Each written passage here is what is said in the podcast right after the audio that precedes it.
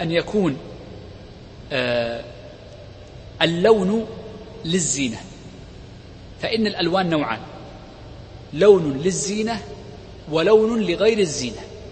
وهذا هو الوصف المؤثر عند أصحابنا. فيقول أن اللون إذا كان للزينة بأن كان وجد فيه أحد أمرين. إما أن لونه فاتح لونا فاتحا أو كان غامقا أو ولو كان غامقا لكنه لا يلبس إلا للتجمل عند النساء فإنه يحرم لوجود أحد هذين الوصفين.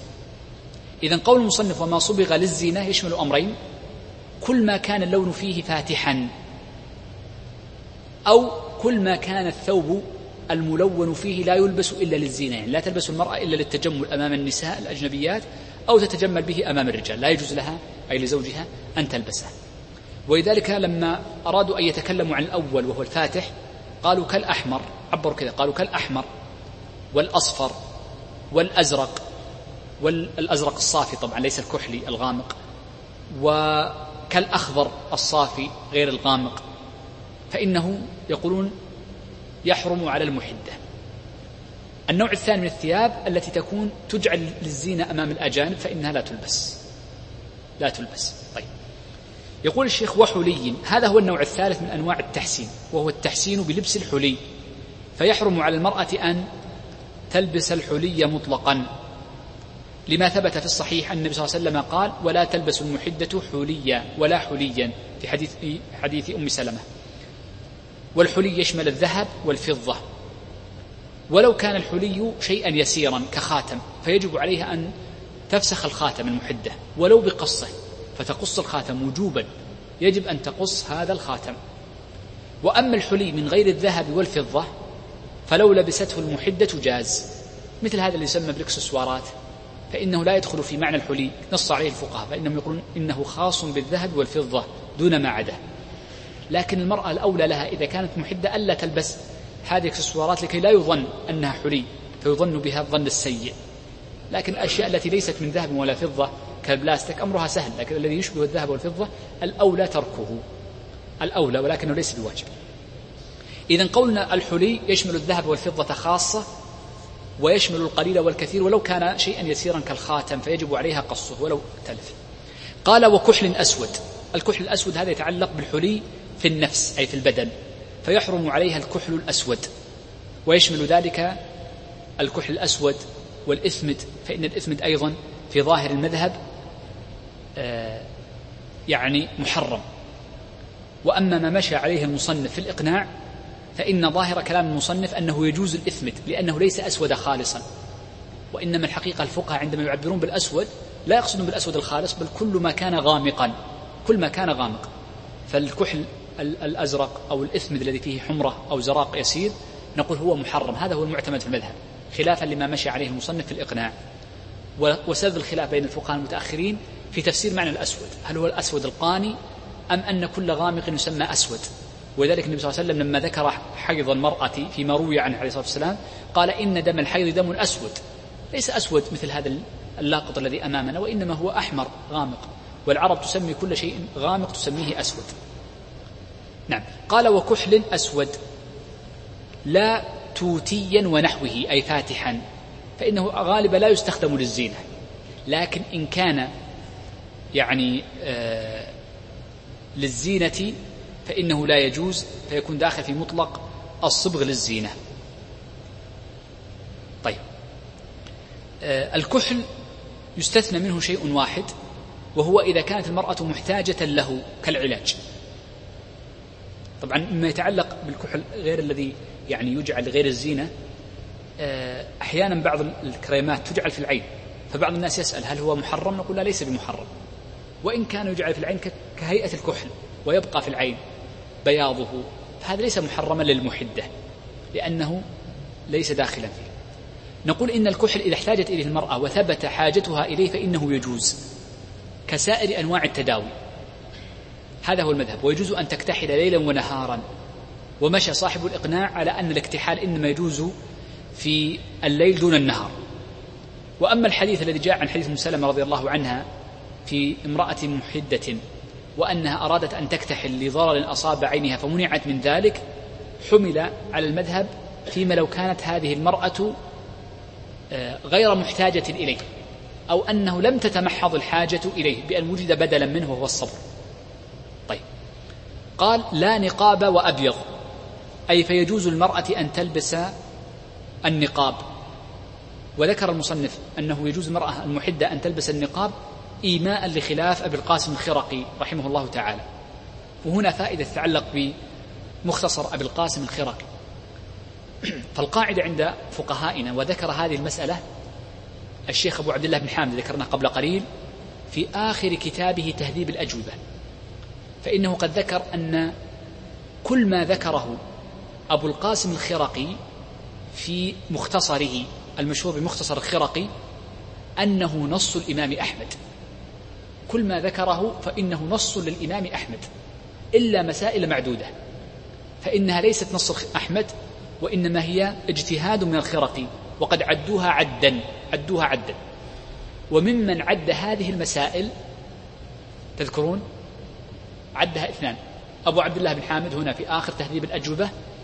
وعدها رجل آخر طبعت قديما مستلة من طبقات القاضي أبي حسين ابن القاضي أبي يعلى وهو أبو بكر عبد العزيز. فقد عد مسائل خالف فيها الخرقي نص الإمام أحمد. إذن هذه المسائل التي عني أصحابنا بعدها في مختصر الخرقي هي المسائل ماذا؟ التي اجتهد فيها الخرقي وخالف فيها نص الإمام أحمد. وإلا فالأصل أن كل ما ذكره الخرقي إنما هو نص الإمام أحمد. وهذه طريقة قديمة عند الفقهاء في أن يذكروا نصوص الإمام. فإنه عند المالكية مثلا فإن مختصر ابن عبد الحكم الصغير والكبير ومختصر عبد الله بن وهب المصري ومختصر أبي مصعب الزهري المدني كلها نصوص الإمام مالك. نص الإمام مالك يأتون به كما هو. ولذلك بعض الناس لعدم فهمه لهذه المسألة يعجب. فيقول أجد أن نص مختصر الزهري هو نص مختصر ابن عبد الحكم. نفس النص لا يتفارقان. نقول السبب في ذلك لأنهما يأتيان بنص مالك ولكن بعضهم يعلم نصا آخر فيزيده وبعضهم يعني يتركه وهكذا. ولذلك ليس هذا من باب النقل وإنما هم يجمعون نصوص مالك. عند الشافعية هناك مختصر واحد هو نص الشافعي وهو مختصر الإمام المزني رحمه الله تعالى. فإن المزني في مختصره كل كلام أتى به هو نص كلام الشافعي إلا مسائل معدودة جمعوها أيضا. جمعوها جمعا فقالوا إن هذا من اجتهاد الخرقي. أتيت بهذه الفائدة لماذا؟ لسعة الوقت من جهة. ولكي أقول لكم إن ما نص عليه الخرقي من تحريم النقاب على المحدة ذكر الفقهاء أنه من قول الخرقي وليس من منصوص الإمام أحمد فهو من كلام الخرقي ليس من نصوص الإمام أحمد وإن كان الخرقي قد أورده في مختصره. طيب هذه فائدة في معرفة الكتب. قال وأبيض. أي ويجوز للمرأة المحدة أن تلبس الثياب البيض. ولو كانت تلك الثياب حسنة أي جميلة. ومعنى قوله حسنة أي جميلة ونظيفة. وليس معنى ذلك أنها ثياب زينة لأنه في بعض الأحيان قد يكون الثوب الأبيض ثوب زينة. فعلى سبيل المثال جرى عادة كثير من أهل زماننا وليس جميعهم بحمد الله أن المرأة العروس تلبس ثوبا أبيضا. وهل هناك ثوب أجمل عند المرأة من ثوب عرسها؟ فلا نقول إن المرأة يجوز لها أن تلبس هذا الثوب وتتجمل به أمام النساء لأنه من أجمل الثياب وأغلاها. إذا فقول المصنف ولو كان حسنا لا يلزم منه أن يكون كل ثوب أبيض يجوز لبسه. فإن الثوب الأبيض إذا كان ثوب زينة تتجمل به عند عند النساء الأغراب يعني ثوب زينة لا تلبسه في بيتها فنقول تمنع منه ولو كان أبيض. لكن لا تمنع من هذا الثوب. أو من هذا اللون عفوا لا تمنع من هذا اللون. الأمر الثاني من الألوان لم يذكرها المصنف لكن نأتي به لأهميته. نقول يجوز للمرأة أن تلبس الثوب الملون إذا كان اللون لغير الزينة كأن يكون الثوب لدفع الوسخ. بعض الألوان تلبس لدفع الوسخ. نحن نعلم ذلك. يعني الناس يعني يجعل ثوبه لغير لغامق لأجل دفع الوسخ. يجوز. ولو كان حسنا. أو جرت العادة بلبسها هذا الثوب اللون.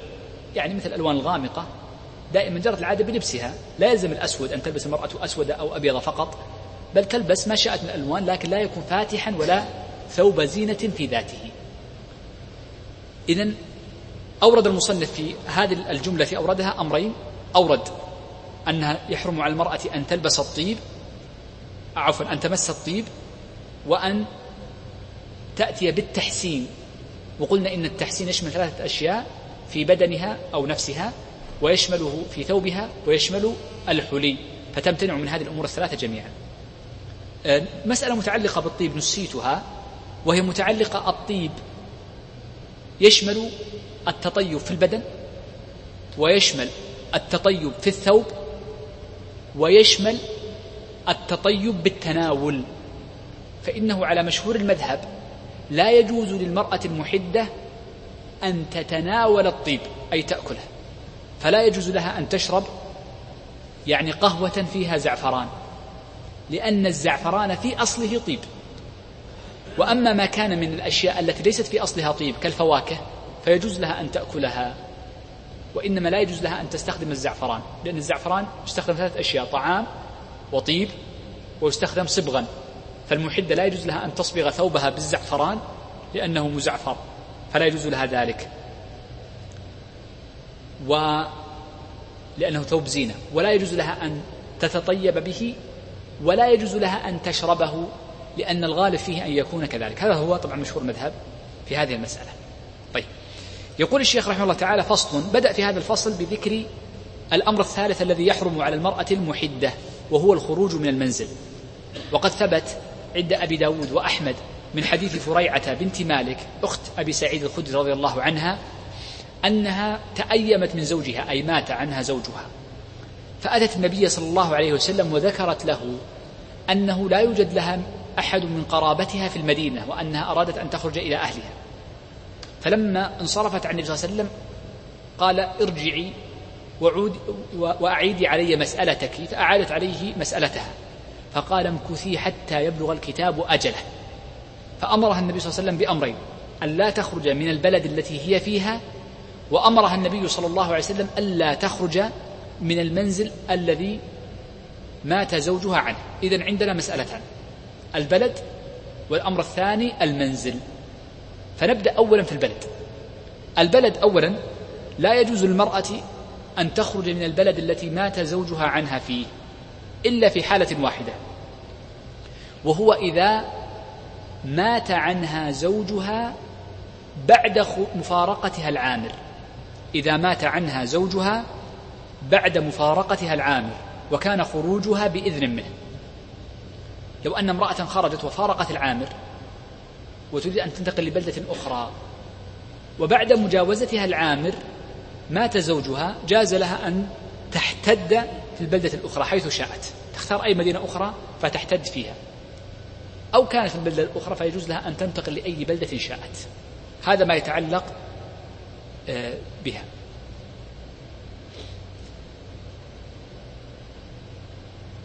طبعا إن ماتت قبل مفارقة العامل مفهوم الكلام يعني ما زالت في داخل البلد وإن كانت منشئة للسفر فيلزمها العود لمنزلها فقط من باب التنبيه لهذه المسألة.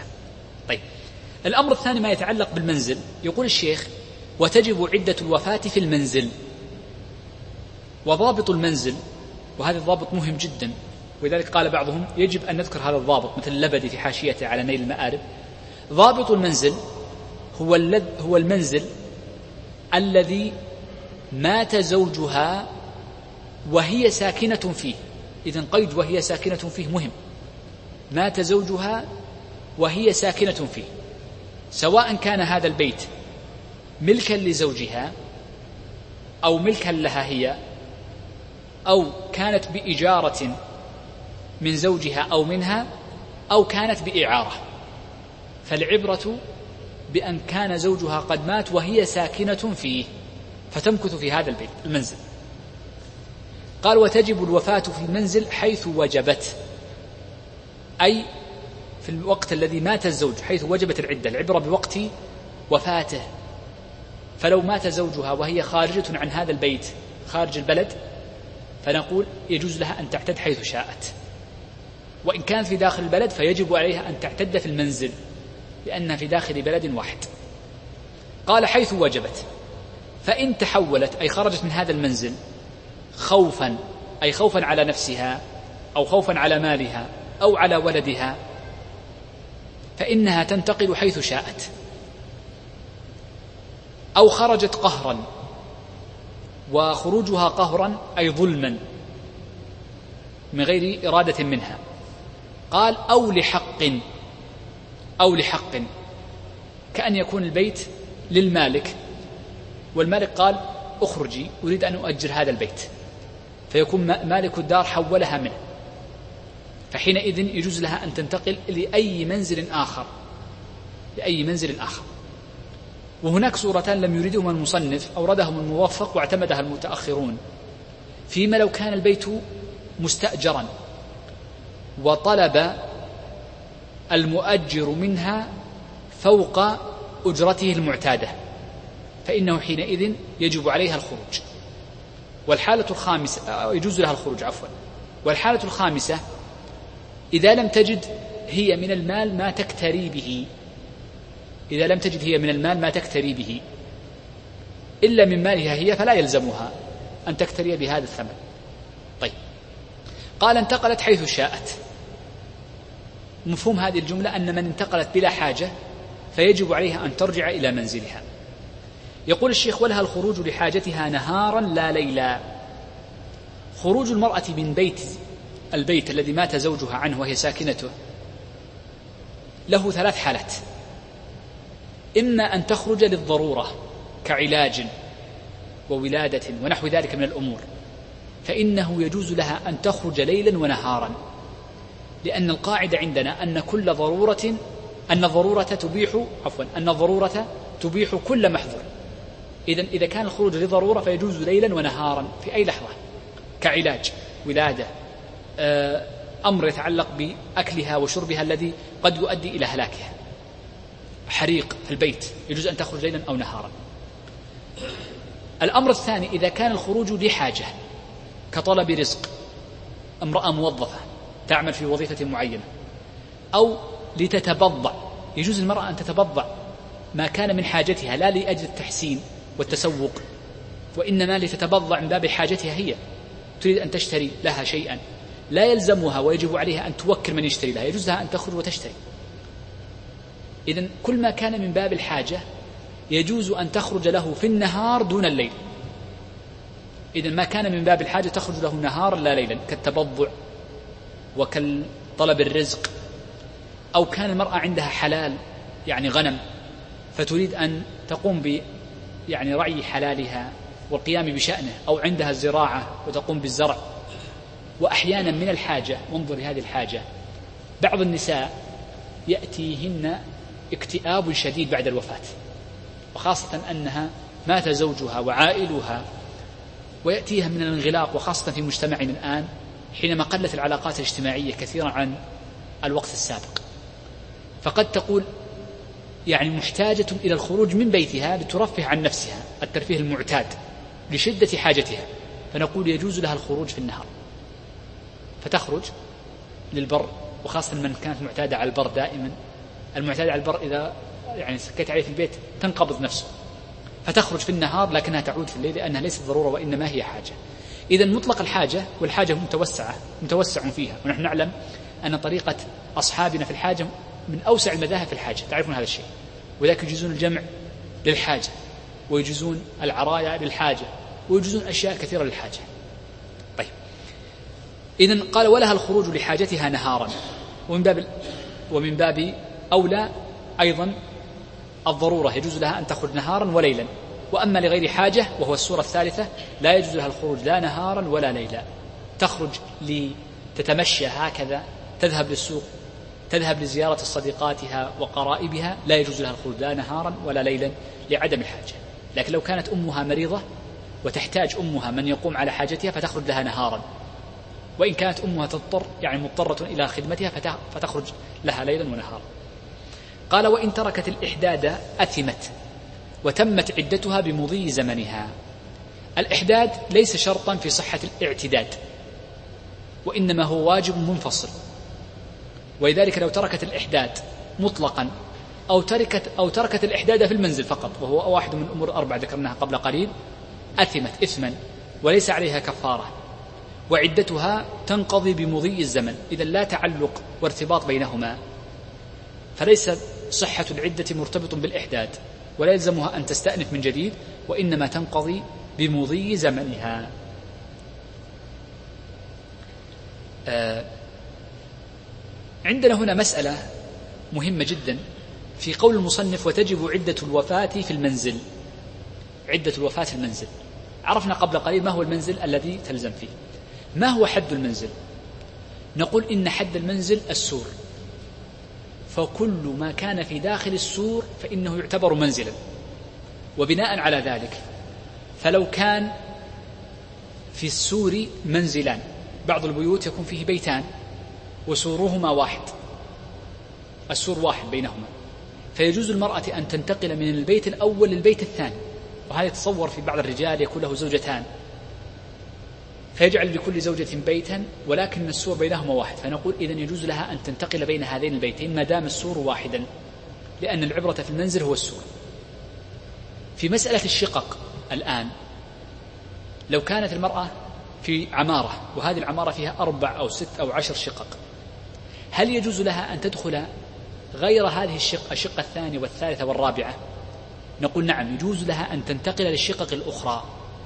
وقد أفتى بذلك بعض مشايخنا تخريجا عن المذهب أنا لم أرى نصا لهم في قضية العلو والسفل. ولكن بعض مشايخنا يقولون يجوز لها أن تنتقل لأنه في مثابة السور الواحد فتنتقل للشقة التي بجانبها ويكون من باب الحاجة فتخرج لها في النهار والأولى ألا تخرج له في الليل. الباب الأخير وهو باب قصير جدا وأهميته قليلة على مشهور المذهب وهو باب الاستبراء. والاستبراء هو استفعال من البراءة والمقصود به استبراء الرحم وتمييزه. هل هل المرأة التي تستبرأ أهي حائض أهي حامل أم أنها حائل؟ ليست بحامل. والاستبراء على مشهور المذهب إنما هو خاص بالإماء فقط. وأما على الرواية الثانية من المذهب فإنهم يتوسعون في الاستبراء فيرون أن كل فرقة ليس فيها حظ للزوج فإنما يجب فيها استبراء فقط. وبناء على ذلك فعلى الرواية الثانية وأنا لا أذكر خلافا ولكن لكي نعلم أن هذا الباب وإن كان المذهب يخصونه بالإماء إلا أن له أهمية فذلك معرفته مهمة. فعلى الرواية الثانية أن المزني بها وأن الموطوء بشبهة وأن المفارقة في نكاح فاسد أو باطل الفاسد طبعا فيه خلاف على روايتين وأن المخالعة ولو بلفظ الطلاق أنها تستبرئ بحيضة واحدة كالأمة وأما على المذهب فلا. إنما يكون استبراء للإماء إلا في المخالعة بلفظ الطلاق بلفظ الخل يقول الاستبراء باب الاستبراء قال من ملك أمة يوطأ مثلها. بدأ يتكلم المصنف رحمه الله تعالى عن موجبات استبراء الأمة. وذكر المصنف رحمه الله تعالى صورة واحدة فقط. والحقيقة أن موجبات استبراء الأمة ثلاث صور على سبيل الحصر. وإنما أورد المصنف صورة واحدة لأن المصنف رحمه الله تعالى في مسائل الإيماء والعتق وما يتعلق بها اختصرها جدا لأنه يبدو أن القرن العاشر الذي عاش فيه المصنف كان الرق وال وال وال قليلا ليس منتشرا بخلاف القرون السابقة التي قبله كالثامن والخامس أكثر والثالث أكثر.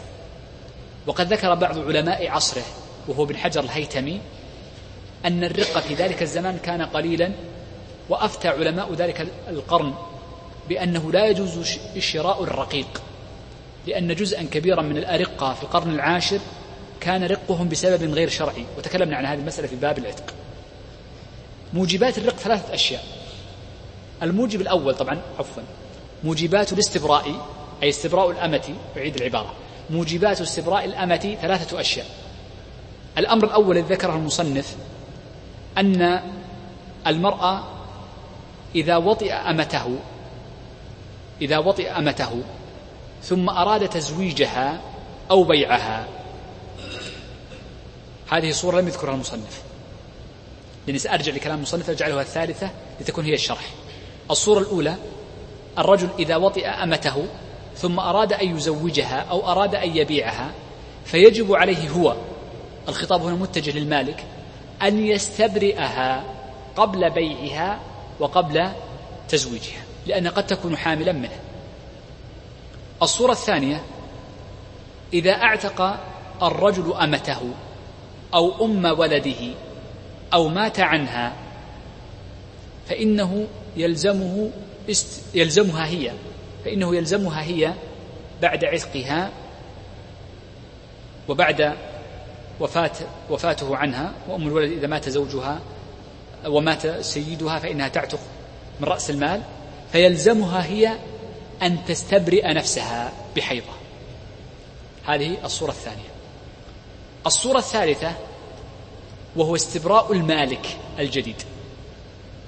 وهو الذي ذكرها المصنف فقال من ملك أمة يوطأ مثلها حرم عليه وطئها قبل استبرائها. لا يجوز له أن يطأها حتى يستبرئها. إذا الصورة الثالثة إذا ملك الرجل أمة. إذا ملك الرجل أمة يوطأ مثلها فإنه يجب عليه استبراؤها سواء علم أنها استبرئت أو لم يعلم. هذا هو ظاهر المذهب. قول المصنف من ملك أمة يشمل كل أسباب الملك سواء كان بشراء أو بإرث أو بوصية أو بهبة أو بسبي كل هذه أسباب الملك توجب الاستبراء. قال أمة يوطأ مثلها يوطأ مثلها. إذا الأمة إذا كان لا يوطأ مثلها بأن كانت صغيرة وما ضابط الأمة المرأة التي لا يوطأ مثلها؟ أن تكون بنت أن تكون بنت تسع فتسع فأكثر يوطأ مثلها. أقل من تسع لا يوطأ. وأما الرجل الذي يطأ مثله وهو ابن عشر. عندنا أحيانا أحكام تتعلق قلتكم قبل أظن أحكام تتعلق بالتمييز وأحكام تتعلق بالوطء وأحكام تتعلق بالبلوغ وأحكام تتعلق بالرشد بالرشد وأحكام تتعلق بالمراهقة. وكل سن من هذه الأسنان الخمسة لها أحكام تخصه. طيب قال من صغير وذكر وضدهما. قول المصنف من يحتمل أن يعود للمالك الثاني وتحتمل أن تكون للمالك الأول وكلا المعنيين صحيح. المالك الثاني بأن كان المشتري صغيرا فيجب عليه استبراء أو كان المالك الثاني ذكرا أو أنثى صغيرا أو كبيرا أو ذكرا أو أنثى فيجب على المالك الثاني أن يستبرئ. وإن قلنا إن قوله من يعود للمالك الأول فلو كان المشري منه صغيرا أو كبيرا يعني يطأ أو لا يطأ ذكرا أو أنثى فيجب الاستبراء أيضا. وهذا من باب الحكم الكلي بناء على أغلب صوره.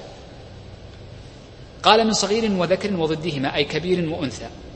قال حرم عليه وطئها أي هذه الأمة ومقدماته مقدمات الوطء قبل استبرائها لما جاء عن ابن عمر رضي الله عنه في هذا الباب. ثم بدأ يتكلم عن كيفية الاستبراء قال واستبراء الحامل بوضعها أي بوضعها الحمل. والمراد بوضعها الحمل أي بوضعها ما تنقضي به العدة. وسبق معنا في الدرس الماضي إن كنتم تذكرون ما هو الحمل الذي تنقضي به العدة؟ هو ما استبان به خلق آدمي. وأقله كم؟ لا ستين ستة أشهر؟ لا. وأقله واحد وثمانون يوما. هذا هو أقله على مشهور المذهب. يعني في درس آخر سنتكلم عن روايتين فرق بين الأربعين والثمان إذا لابد أن يكون هذا المولود عمره واحد وثمانين يوم فأكثر. لماذا قالوا وأقله لأنه ربما يخرج الجنين غير مستبين الخلقة. تكلمنا عنها. فدل على أنه لم يتخلق أساسا ولو كان عمره أربعة أشهر. لا نعتبر به.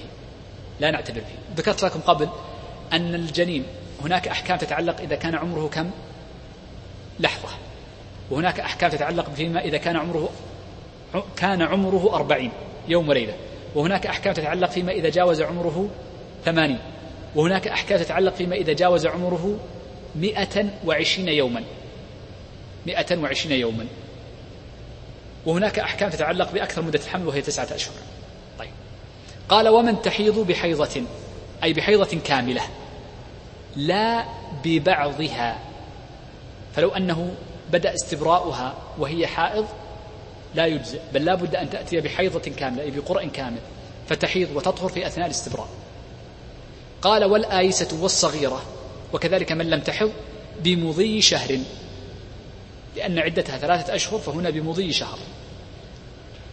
أيضا لم يذكر المصنف لكن نفهمها من كلام المصنف الأول وهنا أن التي ارتفع حيضها ولم تعلم ما الذي رفعه فإنها تعتد أو تستبرئ بتسعة أشهر. عفوا بعشرة أشهر. تسعة أشهر للحمل وشهر زائد عن الحمل استبراء. وأما المرأة التي ارتفع حيضها وهي تعلم ما يعني رفعه فإنها تمكث كالحرة لحين انقطاع حيضها وهو الإياس. آه، طبعا ذكر المصنف أنه يحرم وطء المستبرأة وكذلك يحرم مقدمات الوطء كالمباشرة والتقبيل وغيره وغير ذلك لأنه قد يؤدي إلى الوطء فيكون فيه يعني التباس في الأنساب وحينئذ حرم تحريم وسائل لا تحريم مقاصد. بذلك نكون أنهينا بحمد الله عز وجل باب العدة كاملا في الدرس القادم بمشيئة الله عز وجل نبدأ بباب الرضاع إن شاء الله عز وجل ونكمل ما بعده. نبدأ بالرضاع وأول النفقات. وننهي النفقات في الدرس الذي بعده أسأل الله عز وجل الجميع التوفيق والسداد وصلى الله وسلم على نبينا محمد. بسم الله الرحمن الرحيم. الحمد لله رب العالمين. وأشهد أن لا إله إلا الله وحده لا شريك له. وأشهد أن محمدا عبد الله ورسوله صلى الله عليه وعلى آله وأصحابه وسلم تسليما كثيرا إلى يوم الدين. ثم أما بعد فكنا قد بدأنا في الدرس الماضي بمقدمة عن النفقات. وبينا أن النفقات أربعة التي تجب على الرجل وهي نفقة تجب للزوجة ونفقة تجب للأقارب ونفقة تجب للمماليك ونفقة تجب للبهائم التي تكون تحت يده. فنكمل بمشيئة الله عز وجل اليوم الحديث عن كتاب النفقات. يقول المصنف رحمه الله تعالى فصل ونفقة المطلقة الرجعية وكسوتها وسكناها كالزوجة. هذا الفصل أورده المصنف رحمه الله تعالى لبيان مسقطات نفقة الزوجية. لبيان مسقطات النفقة الزوجية. وأورد فيه المصنف رحمه الله تعالى بعضا من المسائل على سبيل التبع والاستطراد. فشرع المصنف رحمه الله تعالى بالإشارة لأول مسقط لنفقة الزوجة على زوجها وهو البينونة. فإن المرأة إذا بانت من زوجها فإنه لا نفقة لها. وعبرنا بقولنا إن أو عبر الفقهاء بقولهم إن البينونة مسقطة للنفقة لتشمل سائر أنواع البينونة فإن البينونة قد تكون بسبب الوفاة فإن المرأة إذا مات زوجها فلا نفقة لها في عدتها كاملة وعلى مشهور المذهب لا تجب لها نفقة سكنى ولا نفقة طعام وقوت ولا نفقة كسوة لا العدة ولا ما بعد ذلك. وتكلمنا عن هذه المسألة في باب الإحداد وقلنا إنه لا يلزم أن تكون سكناها من مال زوجها وإنما يكون من باب البر والإحسان من ورثته. فلو طالب ورثته بأن يبيعوا البيت الذي هي ساكنة فيه جاز لهم ذلك. جاز لهم ذلك لأن هذا حق لهم وليس واجبا أن تسكن فيه من مال زوجها. هذا هو مشهور المذهب. من أنواع البينونة أيضا البينونة الكبرى بأن تطلق المرأة ثلاثا فإذا طلقت المرأة ثلاثا فإنها تكون بائنا ولا نفقة للمرأة البائن البينونة الكبرى. ومن أنواع البينونة كذلك البينونة بالملاعنة فإن المرأة الملاعنة بعد لعانها لا نفقة لها. وكذلك البينونة الصغرى بمعنى أن المرأة تطلق طلاقا رجعيا ثم تنقضي عدتها ولا يراجعها زوجها في أثناء عدتها. وكذلك من أنواع البينونة الطلقة البائن التي إذا خالعت المرأة زوجها على عوض فأخذ العوض وطلقها طلقة فقد مر معنا في باب الخلع أن هذه الطلقة تسمى طلقة بائن أي أنه لا يجوز له أن يراجعها في أثناء عدتها. وكذلك الطلقة البائن أو المطلقة طلاقا بائنا من حين الطلاق وذلك عند بذلها للعوض وقبول الزوج به فإنه لا تكون لها نفقة. إذن أول مسقطات نفقة الزوجية بينونتها عن زوجها. ولكن المصنف بعد ذلك أبان بعضا من المسائل. قد يظن المرء أن المرأة وجبت لها النفقة ولكن مراده بذلك أن لها مأخذا منفصلا. فقال المصنف ونفقة المطلقة الرجعية وكسوتها وسكناها كالزوجة. أي أن المرأة إذا كان طلاقها طلاقا رجعيا ليس بائنا فإنها قبل انقضاء عدتها تكون كالزوجة فإنها زوجة. ولذلك أمر الله عز وجل بالإنفاق عليها فقال سبحانه وتعالى أسكنوهن من حيث سكنتم من وجدكم. فإن المرأة إذا كانت رجعية فيجب أن تعطى سكنا ويجب أن تعطى قوتا ويجب أن تعطى كذلك كسوة لأنها زوجة. ولذلك قال نفقة المطلقة الرجعية وكسوتها وسكناها من باب التأكيد على الكسوة والسكنى لكي لا يظن المرء أن المراد بالنفقة فقط نفقة القوت بل يجب عليه سكناها يجب عليه أن يسكنها وأن يكسوها. كالزوجة تماما لا فرق. والمطلقة الرجعية هذا حكم يشمل جميع المطلقات سواء كن حوامل أو كن حوائل أي غير حاملات. فالحكم شامل لكل مطلقة رجعية في أثناء عدتها فإنه يجب الإنفاق وتكون النفقة لها لأنها زوجة فإن مات ورثته وإن يعني ماتت ورثها. قال المصنف رحمه الله تعالى ولا قسم لها. أي أن هذه المطلقة الرجعية في أثناء عدتها ليس لها قسم فلا يجب للزوج أن يقسم لها. ولذلك لما عرفنا الطلاق في أول باب الطلاق إن كنتم تتذكرون قلنا هو حل عقد النكاح أو بعضه. فإذا طلق الزوج في الطلقة الأولى والثانية فقد حل بعض عقد النكاح فلا قسم لها ولا مبيت. ويجوز لها القسم ويجوز لها المبيت جوازا كما يجوز وطئها لكن إن, وطأ إن وطئها فإن ذلك يكون رجعة لها. هنا لما قلنا ولا قسم لها يجب أن نلاحظ أن هذه المرأة المطلقة طلاقا رجعيا إن خرجت من بيت زوجها من غير إذنه فإنها حينئذ تأخذ حكم الناشز فلا يكون لها نفقة. وأما إن خرجت من بيته بإذنه قال الحقي بأهلك واذهبي لأهلك فتجب عليه النفقة لأنه هو الذي أخرجها. النفقات الثلاث للقوت وللسكنى والملبس. يقول الشيخ رحمه الله تعالى والبائن بفسخ. يقول إن المرأة البائن بفسخ فإنه لا يكون لها نفقة سواء كان الفسخ من قبلها هي بأن طالبت بالخلع أو بحكم حاكم فيما يشترط له حكم حاكم مثل الفروقات التي يكون الاختلاف بينهم في قضية عنة أو نحو ذلك من الأسباب. قال والبائن بفسخ لا نفقة لها هذا هو الأصل. أو طلاق أي بانت بطلاق. وكيف يكون بينونتها بطلاق؟ لها صور. الصورة الأولى أن تكون قد طلقت طلاقا ثلاثا فتكون بائنا من حين الطلاق. وهذه تسمى البينونة الكبرى. الصورة الثانية أن تكون قد طلقت طلقة أو طلقتين. ثم انقضت عدتها ولم يراجع ولم يراجعها زوجها. فحينئذ تسمى بينونة قد بانت بينونة صغرى. لماذا قلنا صغرى؟ لأنه يجوز أن يعقد عليها عقدا جديدا. وأما الكبرى فإنه لا يجوز أن يتزوجها إلا بعد زوج ثاني. الصورة الثالثة من صور البينونة بالطلاق أن تطلق طلقة بائنا. والطلقة البائن بينا قبل أن محلها في باب الخلع.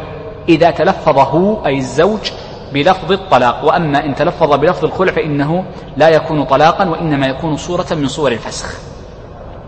قال أو طلاق فإنه لا نفقة لها لكن لها النفقة لها ذلك لها ذلك أي لها النفقة إن كانت حاملا. يعني أن هذه المرأة المطلقة لا نفقة لها إن كانت قد بانت بطلاقها سواء كان بفسخ أو بوفاة أو بسبب طلاق. لا نفقة لها. هذا الأصل. لكن إن كانت حامل فلها النفقة. وقد اختلف في المذهب عند المتأخرين. هل هذه النفقة التي تعطاها المرأة الحامل المطلقة هل النفقة هذه لأجل الحمل للحمل أم أنها يعني آه، هل النفقة للحمل أم لأج لها لأجل الحمل؟ إذا هنا أمران. إما أن نقول إن النفقة للحمل وليست لها. وإما أن نقول إن النفقة لها لأجل الحمل. وقد ذكر صاحب الإقناع وهو المصنف رحمه الله تعالى أن ظاهر المذهب الثانية أنها لها لأجل الحمل. وبناء على ذلك فيجوز لها أن تتملكها ويجوز لها أن تستبدلها بغيرها.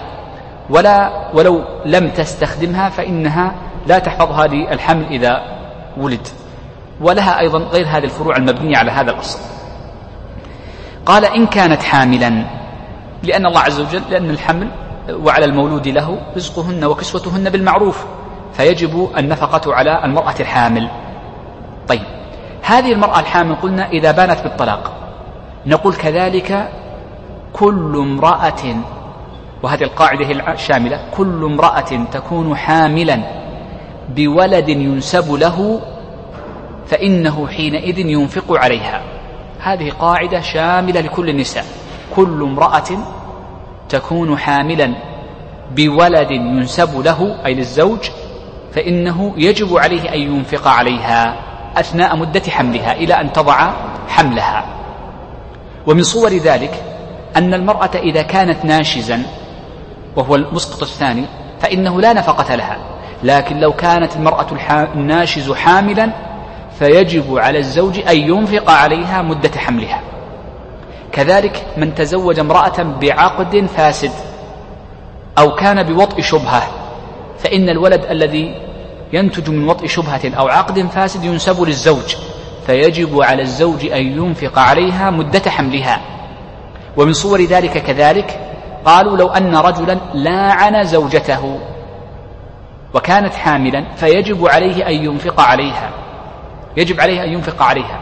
طيب فإن لاعن لنفي الولد فالمذهب أنه يجب عليه أن ينفق عليها لأنه لا تكون هناك ملاعنة لنفي الولد إلا بعد الولادة. فلا يمكن النفي إلا بعد الوجود. فلا ينفى الشيء إلا بعد وجوده. ومر معنا ذلك في باب اللعان وتقدم قبل بضعة دروس. إذا حتى المرأة الملاعنة لنفي الولد ينفق على المرأة ما دامت حاملا فإذا وضعت نفي الولد ولا يرجع عليها بذلك. طيب مفهوم ذلك أن كل من لا ينسب له فإنه لا ينفق عليه فالولد الذي يكون من بسبب زنا أو بسبب وطء محرم مجمع على تحريمه كنكاح باطل ونحو ذلك فإن الأب أو هذا الرجل الذي بسببه الولد لا ينسب له الولد فلا ينفق على المرأة أثناء حملها. قال الشيخ رحمه الله تعالى والنفقة للحمل لا لها من أجله. هذا الذي مشى عليه المصنف هنا. وأما الذي مشى عليه المصنف في الإقناع خلاف هذه الجملة. مشى على أنه لها من أجله. قال وهذا هو ظاهر المذهب. وهذا الفرق بين عبارة المصنف هنا وهناك. نعم. يقول الشيخ رحمه الله تعالى ومن حبست. بدأ المصنف يتكلم عن النوع الثاني من أنواع المسقطات لنفقة الزوجية. والمسقط والمسقط الثاني من نفقات النفقة الزوجية هو تفويت منفعة الزوجة. وتفويت منفعة الزوجة يكون بأحد أمرين. إما بترك الاحتباس أو أو بالامتناع من التمكين مع القدرة عليه مع وجود مع عدم وجود مانع فيه. فإذا فات أحد هذين الأمرين فإن الزوج حينئذ لا يجب عليه أن ينفق على زوجته.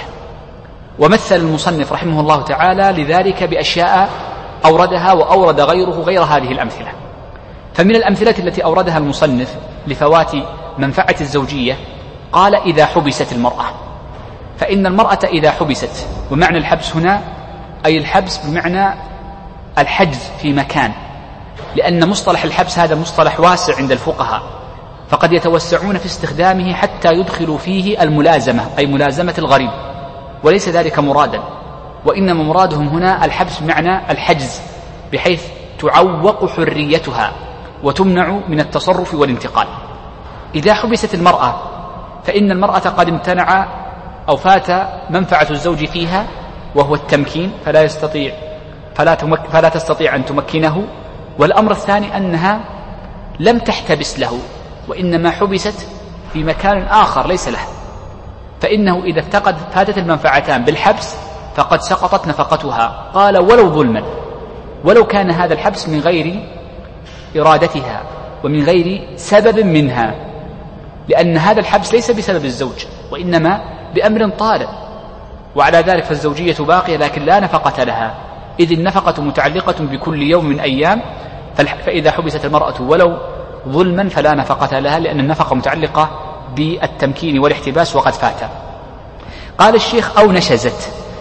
مر معنا معنى نشوز المرأة وأن نشوز المرأة وأن نشوز المرأة هو تركها لأحد أمرين. إما أن تفوت التمكين فتمتنع من وطئ زوجها لها مع قدرتها على ذلك أو أنها تخرج من بيت الزوجية من غير إذنه. وهذا الذي يسمى بفوات الاحتباس. فالمرأة إذا فوتت واحدة من هذه الأمرين فإنها تكون ناشزا. وبناء على ذلك فإن الناشزة لا نفقة لها لأنها تركت حق الزوج فسقط حقها فلا نفقة لها ولا قسم ولا مبيت. فالحقوق الزوجية هي على سبيل المقابلة وتكلمنا عن هذا قبل أشرنا لكلام الشيخ في باب النشوز. إذا لا نفقة للناشز وهذا هو الأصل. لكن عندنا هنا مسألتان المسألة الأولى أن المرأة الناشز إذا نشزت نهارا دون الليل أو في الليل دون النهار فإنما تسقط نفقتها في نصف اليوم الذي نشزت فيه. إذا لو نشزت المرأة في النهار فقط فتجب لها نصف نفقة هذا اليوم كاملا. ولو نشزت في الليل فقط دون النهار فإنها تعطى نصف نفقة هذا اليوم ولا تسقط نفقتها بالكلية وهذه من مفاريد المذهب. لأن المذهب يرى أن النفقة اليوم تقسم على الليل والنهار.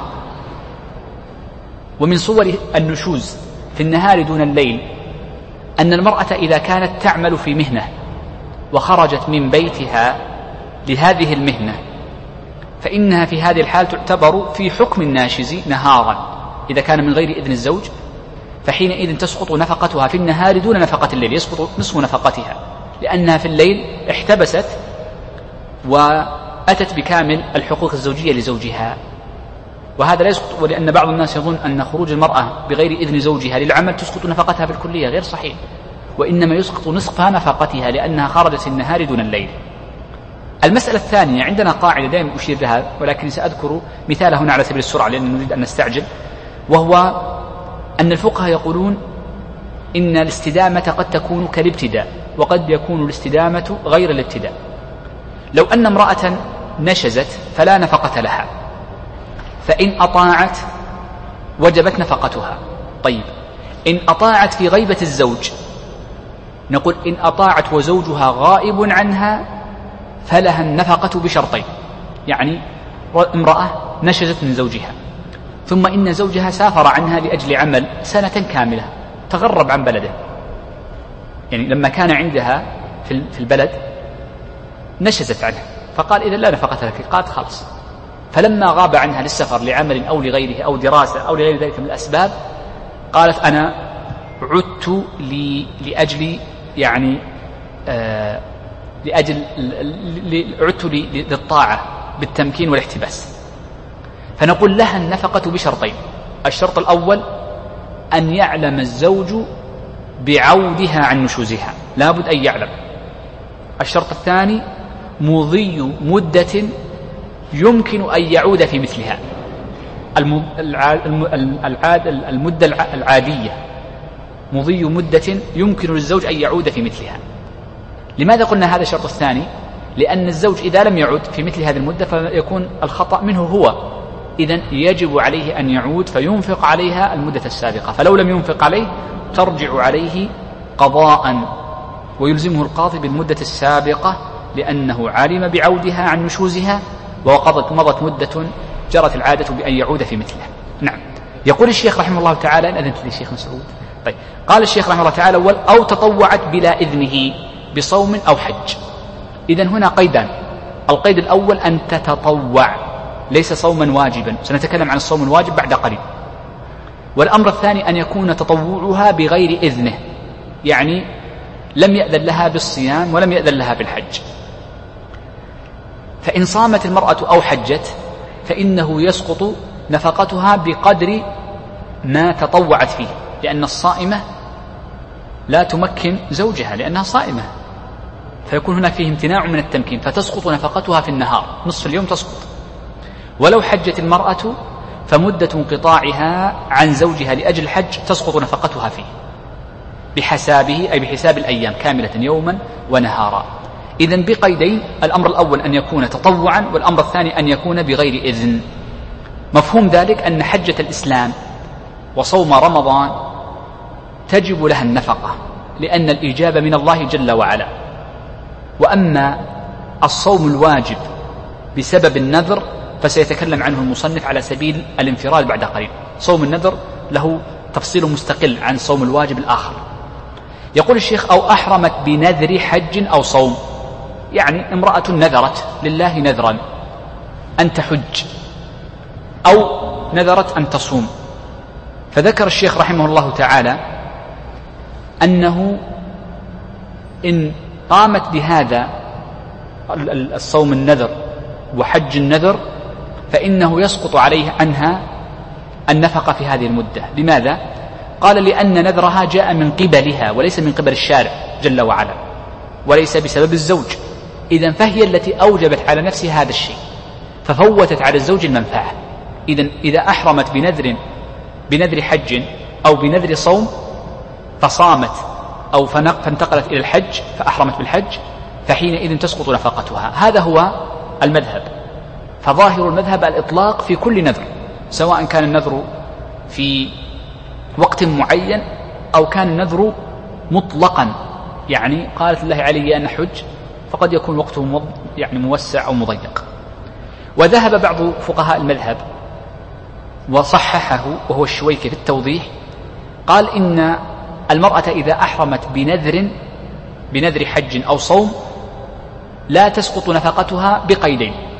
أن يكون بإذن بإذن الزوج والأمر الثاني أن يكون معينا لا موسعا. قال وهو الأظهر أي على قواعد المذهب. يقول الشيخ رحمه الله تعالى أو صامت عن كفارة أو قضاء رمضان مع سعة وقته. لو أن امرأة صامت عن كفارة عليها كفارة فصامتها مع إمكان أن تؤجل هذه الصيام. نقول سقط حقها. وأما إذا ضاق الوقت كقضاء رمضان فيجب عليها لأن الوقت الموسع إذا ضاق فإنه يصبح حكمه كحكم مضيق. ولذلك فإن عائشة رضي الله عنها قالت كان يكون علي الصوم من رمضان فلا أقضيه إلا في شعبان لمكان النبي صلى الله عليه وسلم. فدل ذلك على أنه إذا كان على المرأة صوم واجب بسبب قضاء رمضان فضاق أي إلى رمضان الثاني أو كفارة فضاق وقت وجوبها فإنها يجب عليها أن تصوم ولا تسقط نفقتها ولو لم يأذن الزوج فيه. يقول الشيخ أو سافرت لحاجتها. قوله أو سافرت أي سافرت وحدها. ومفهوم ذلك أنها لو سافرت مع زوجها وقد أمكن زوجها أن يأتي يعني بما يوجبه عقد النكاح له. يجب بهذا القيد ولذلك قيدوه بهذا الشيء. بإمكان أن يعني يعني يستوفي حقوقه الشرعية منها أو حقوق الزوجية منها فحينئذ نقول لا تسقط نفقته لكن إن سافرت وحدها لحاجتها قول هنا لحاجتها هذا من باب التعبير بالأعلى ومن باب أولى يدخل فيه الأدنى. فلو سافرت لغير حاجة وإنما لتحسين كنزهة أو نحو ذلك ومن باب أولى لو سافرت لأمر محرم كعقوق رحم. فإنه في جميع هذه الحالات الثلاث تسقط نفقتها. ويستدل للأعلى فيكون استدلال الأعلى مجزئا وكافيا عن عما دونه. فإن المرأة إذا سافرت لحاجتها فالسفر إنما هو لمصلحتها هي. فإنه قد يكون إسقاط لأجلها هي. ففيه امتناع من الزوج وإسقاط لحقيه الاحتباس والتمكين. ولذلك قال ولو بإذنه سقطت أي سقطت نفقتها. يقول الشيخ ولا نفقة ولا سكنى لمتوفى عنها. هذه صورة من صور البينونة وهو أن المرأة تبين من زوجها بالوفاة. والمذهب أن من مات زوجها لا نفقة لها ولا سكنى ولا تؤخذ من تركته نفقتها ولا سكنها. لا تؤخذان.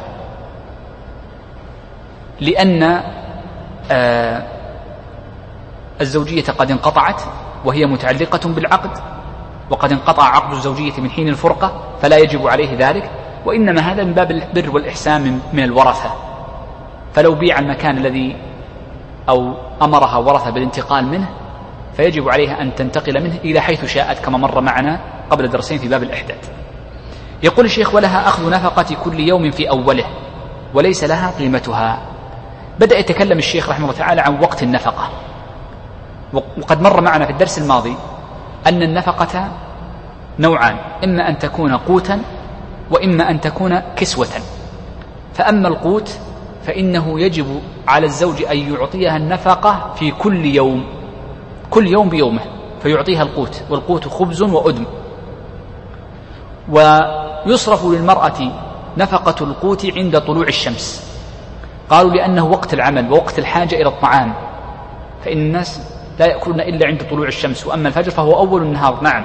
لكن وقت النهار يبتدأ من طلوع الشمس فعند طلوع الشمس يجب عليه أن يعطيها إياه ويؤخذ من هذا التحديد أن الرجل إذا تأخر عن وقت الوجوب جاز للمرأة أن تمتنع منه لأنه تأخر عن إعطائها النفقة.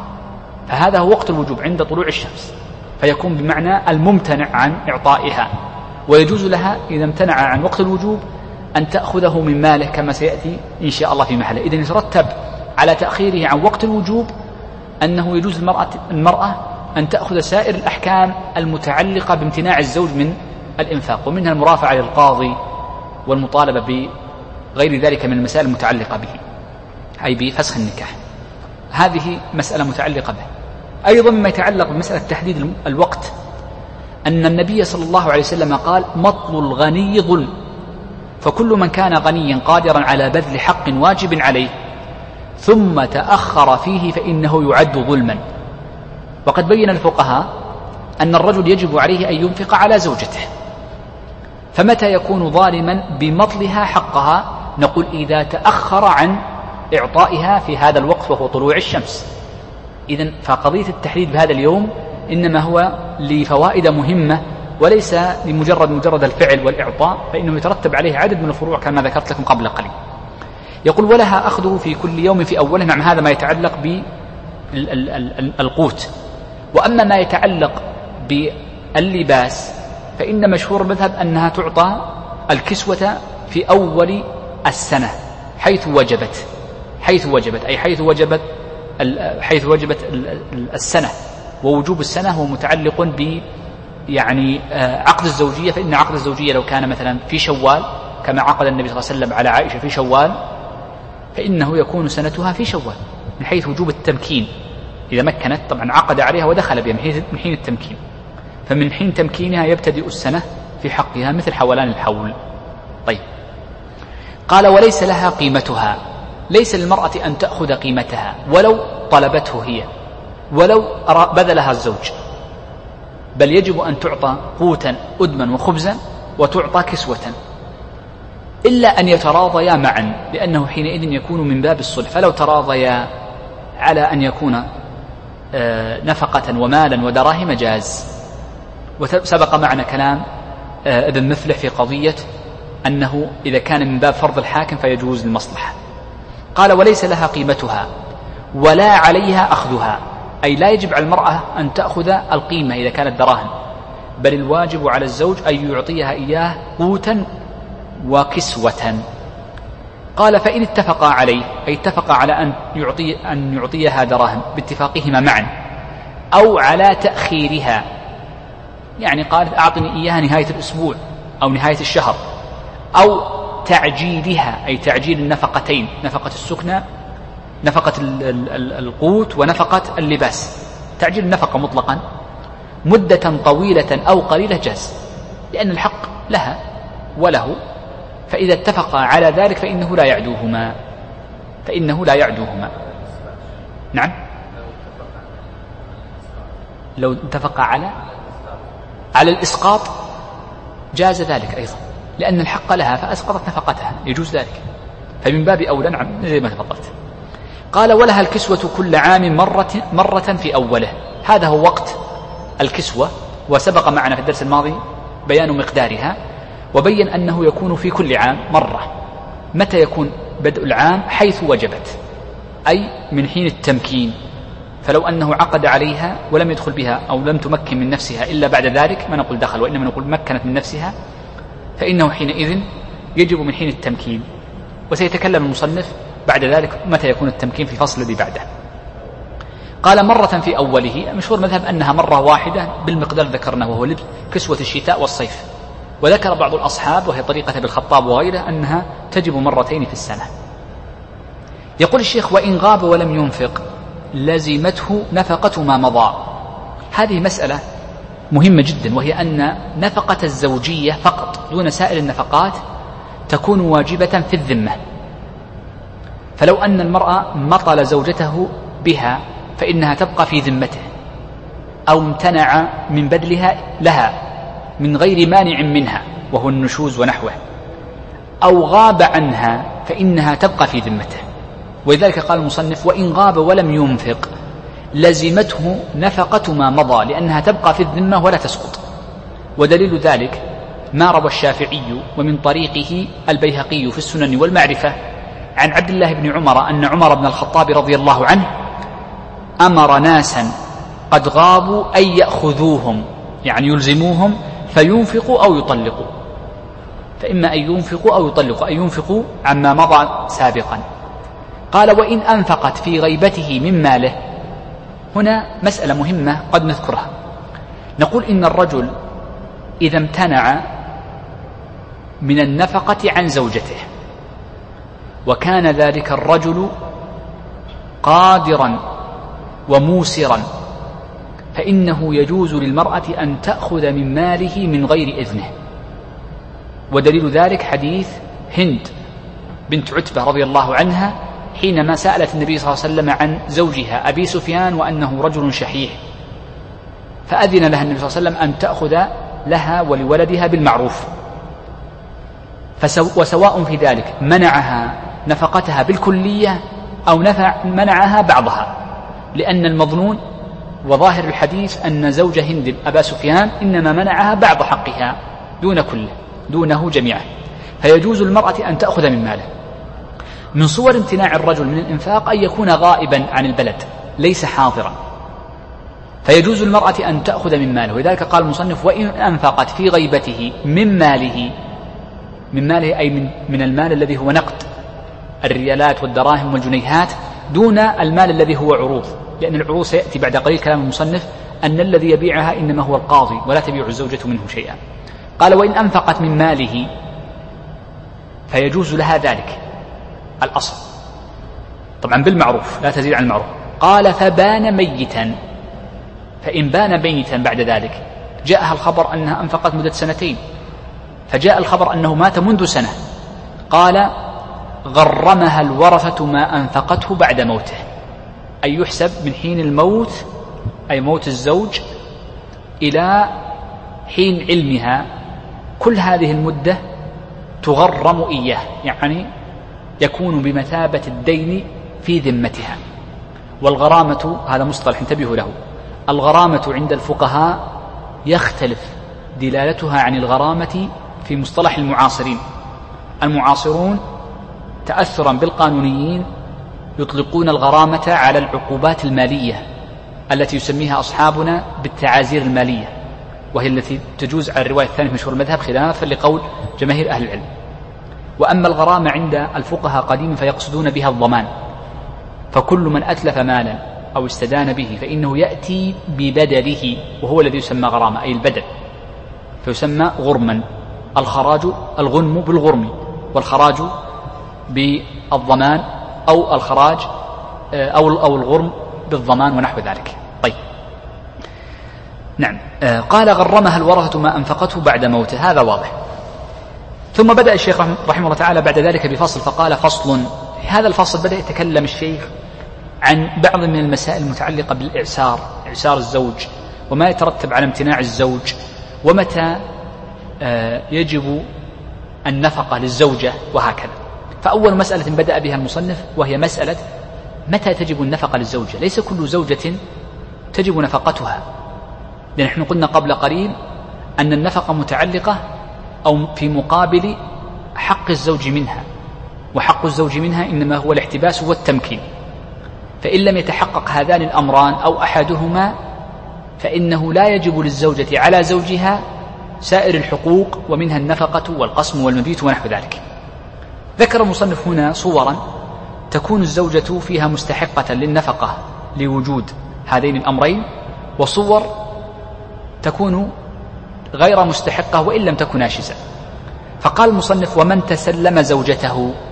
تسلمها ليس بمعنى أنه قبضها وإنما معنى التسلم يعني تسلم التمكين أي يمكنه أن يأخذها وإن لم تكن في بيته. فقد تسلم المرأة نفسها بأن لا تمتنع. إذا التسليم بمعنى عدم الامتناع. بعدم الامتناع بعد العقد. فقد تسلم نفسها وتبقى. الزوج يكون غائبا. أو أن يكون يقول لا أريد الآن وإنما فيما بعد فيكون الطلب من الزوج. يقول ومن تسلم زوجته أو بذلت نفسها؟ قالت يعني وقت ما تشاء هي تقول أو أهلها وقت ما تشاء خذ امرأتك. ومثلها يوطأ. ومثلها يوطأ. قوله ومثلها يوطأ أي في الصورتين سواء كانت تسلمها وبقيت عنده في البيت أو بذلت نفسها وبذله وليها أو بذل وليها يعني نفسها له ومثلها يوطأ في الصورتين. إذا فقوله ومثلها يوطأ فإنه يعود للصورتين السابقتين معا وجبت نفقتها. إذا القيد الذي لأجله والعبرة الذي بأجله تجب النفقة للزوجة أن تكون ممن يوطأ مثلها. وهذا القيد يقيده الفقهاء بأن تكون بنت تسع. فإن كانت بنت تسع فإنه حينئذ تجب لها النفقة. فالعبرة بأن يوطأ مثلها لا أن توطأ هي شوف العبرة أن يوطأ مثلها لا أن توطأ هي وبناء على ذلك لو تعذر وطئها لكونها حائضا. أو لكونها مثلا يعني غير الحائض مثلا كانت مريضة. أو لكونها مثلا خلينا نقول قالوا حتى أن فيها لو كان فيها حتى عيب من عيوب النكاح مثل أن تكون رتقاء. ففي جميع هذه الصور الثلاث تجب نفقتها. للإجماع على أن المرأة التي فيها عيب من عيوب النكاح تجب نفقتها. ما دام الرجل رضي ببقائها معه ولم يفسخ العقد فيجب نفقتها. إذا تجب النفقة ولو تعذر وطئها ولكن العبرة بأن يوطأ مثلها. طيب. قال ولو مع صغر الزوج ومرضه وجبه وعنته. صغر الزوج بأن يكون دون عشر ومرضه بأن يكون غير قادر على الوطء وجبه بأن يقطع تقطع مذاكيره وعنته بأن يكون غير قادر على الوطء. إذا العبرة ليس بالزوج وإنما العبرة بالزوجة. العبرة بالمرأة لا بالزوج. بدأ المصنف رحمه الله تعالى يتكلم عن حالات. يجوز للمرأة فيها أن تمتنع من زوجها. يقول الشيخ ولها منع نفسها حتى تقبض صداقها الحال. إذا عقد الرجل على زوجته وقد أمهرها مهرا. أمهرها مهر وهذا المهر بعضه حال وبعضه مؤجل. حال أي الآن في الذمة ومؤجل أي باق في الذمة. ولكنه لم يسلمها الحال لم يقبض فيجوز لها شرعا أن تمتنع من تمكين نفسها أو تمتنع من تسليم نفسها ما لم يقبضها المهر الحال. وأما المهر المؤجل فليس لها ذلك لأن المهر المؤجل لا يحل إلا عند الفرقة إما بوفاة أو بطلاق. لذلك قال المصنف ولها منع نفسها حتى تقبض صداقها الحال. سنتكلم عن النفقة بعد قليل إذا امتنعت. قال فإن سلمت نفسها طوعا أي لزوجها مع عدم قبضها المهر الحال ثم أرادت المنع لم تملكه أي لم تملك الامتناع. لأنها الآن أسقطت حقها بقبض المال فيصبح المهر دينا في ذمته فقط يصبح دين. لها الحق أن ترفع للمحكم وتطالب بالدين. ولذلك هذه من المسائل التي يختلف فيها الابتداء عن الاستدامة. فلها حق الابتداء فيه وليس لها حق الاستدامة. فمن حين يعني مكنت من نفسها فليس لها حق بعد ذلك النشوز والامتناع لأجل عدم القبض. هذا تكلم المصنف هنا عن قضية أن لها حق الامتناع. وبناء على ذلك فإنه إذا كان لها حق الامتناع من من تسليم نفسها فإن هذا لا يسقط نفقتها. ولذلك فإن الفقهاء يقولون إن المرأة إذا منعت نفسها أو منعت أو منعها وليها من الذهاب للزوجية أو منعها من زوجها فإن ذلك يسقط نفقتها. إلا إذا كان الامتناع قبل الدخول. إذا منعت نفسها هي قبل الدخول لأجل قبض الصداق الحال كما ذكر المصنف هنا. إذا لابد لكي نقول إن امتناعها لا يسقط نفقتها من وجود شرطين. أن يكون قبل الدخول بها والشرط الثاني أن يكون امتناعها لأجل قبض صداقها الحال كما أشار المصنف لهما. فإذا ولد هذين الشرطين فإنه تجب نفقتها. إذا الحالة الوحيدة التي يجب للمرأة أن ينفق عليها وإن امتنعت من تمكين نفسها إذا امتنعت قبل الدخول لأجل قبض الصداق الحال طيب وأما إن مكنت من نفسها وهو الدخول فحينئذ نقول لا نفقة لها إن امتنعت ولو كان لأجل قبض الصداق الحال. يقول الشيخ رحمه الله تعالى وإذا أعسر بنفقة القوت والكسوة. شرع المصنف الآن يتكلم عن قضية إعسار الزوج أو امتناعه من النفقة وما يترتب عليه من أحكام. يقول الشيخ إذا أعسر بنفقة. قول المصنف إذا أعسر ليس معنى ذلك أنه طرأ عليه الإعسار فإن هذا الحكم يشمل كل معسر سواء كان متزوجا في أول الأمر كان موسرا ثم أعسر أو تزوجته المرأة وهو معسر. فإنه يجوز لها بعد ذلك أن تطالب بالفرقة ولو تزوجته وهو معسر. ولو تزوجته وهو معسر عالمة بإعساره. بل يقول الفقهاء ولو تزوجته وهو معسر وقد علمت بإعساره وصرحت بالرضا بأنه معسر بالنفقة. فإنه يجوز لها بعد ذلك أن تطالب بالفرقة لأجل إعساره عن وعدم قدرته على الإنفاق عليها. إذا قال المصنف وإن أعسر بنفقة القوت أو الكسوة. هنا بس فائدة. أحيانا عندنا هنا في باب النفقة يطلق الفقهاء المعسر على معنيين. المعسر بمعنى الفقير والمعسر بمعنى المعدم الذي لا يجد شيئا. أطلقوا المعسر بمعنى الفقير في أول الباب لما قالوا نفقة معسر تحت معسرة.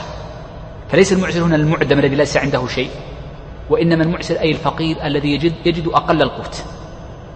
وأما الإعسار هنا فالمقصود هو العدم لا يجد شيئا البتة. فيجب أن نفرق أن الإعسار هناك وهو باب واحد ما بينهما إلا بضعة سطور. طيب إذا عرفنا هنا أن الإعسار لا فرق بين الطارئ وبين الموجود من قبل عقد النكاح في الحكم فيه ما سواء. قوله إذا أعسر. انظروا معي. الإعسار هنا قد يشمل الإعسار المستمر. يكون رجل غير قادر مطلقا على الإنفاق في المنظور القريب. نقول لها الحق أن تفسخ عقد النكاح كما سيأتي بعد قليل. وكذلك لو أن المرأة أعسر يوما وأيسر يوما. هناك رجل يوم معسر ويوم موسر يوم معسر ويوم موسر. نقول أيضا للمرأة الحق أن تطلب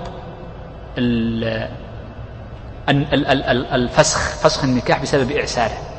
لأنه يوم ويوم لو جمعت الأيام لكانت أياما كثيرة. الصورة الوحيدة التي يعفى فيها عن إعسار الزوج قالوا إذا كان الإعسار لأيام يسيرة لأمر طارئ كمرض جاءه مرض فلم يستطع اكتساب ذلك اليوم. فإنه لا يصح لها الفسخ لأن عندنا قاعدة أنه يعفى عن اليسير في كثير من الأمثلة شوف عبارة عبارة في كثير من الأمثلة في الصور. وهذا التعبير ليس مني وإنما من الفقهاء كالزركشي وغيره. لأن العفو عن اليسير ليس دائما وإنما في كثير من الصور. ومن الصور التي يعفى عن اليسير هذه الصورة. والضابط فيها جميعا أن كل أمر يشق فيه ذلك اليسير فإنه يعفى عنه. لو أن الرجل إذا أعسر يوما واحدا عن نفقة زوجته جاز لها أن تطلب الفسخ نقول لا فسخت أو فسخت يعني بيوت كثيرة لكن الأمر الطارئ أياما كل واحد تأتيه يوم يومين يكون معدم قد لا يجد شيئا ينفق على نفسه ولا على زوجته هذا طارئ لجميعنا كل واحد لابد أن يمر عليه مثل هذه الأيام تمر هذه الأيام وهكذا. طيب. قال وإذا أعسر بنفقة القوت أو الكسوة أو بعضها. إذا يشمل القوت والكسوة أو بعضها.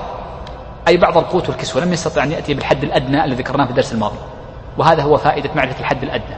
قال أو المسكن لم يستطع أن يكريها. قال في الماضي لا في الماضي كلمة لا في الماضي سأرجع لها بعد قليل. قال فلها فسخ النكاح. يعني كلمة لا في الماضي هذه جملة مستثناة من الحكم سأرجع لها بعد قليل. سأبين الحكم ثم أرجع بعد ذلك بالإستثناء في قوله لا في الماضي. قوله قال الشيخ فلها فسخ النكاح. الزوج إذا أعسر بالنكاح. عفوا أعسر بالنفقة. إذا الزوج أعسر بالنفقة. فالزوجة مخيرة بين ثلاثة أمور. يجوز المرأة أن تختار هي التي تختار ثلاثة أمور.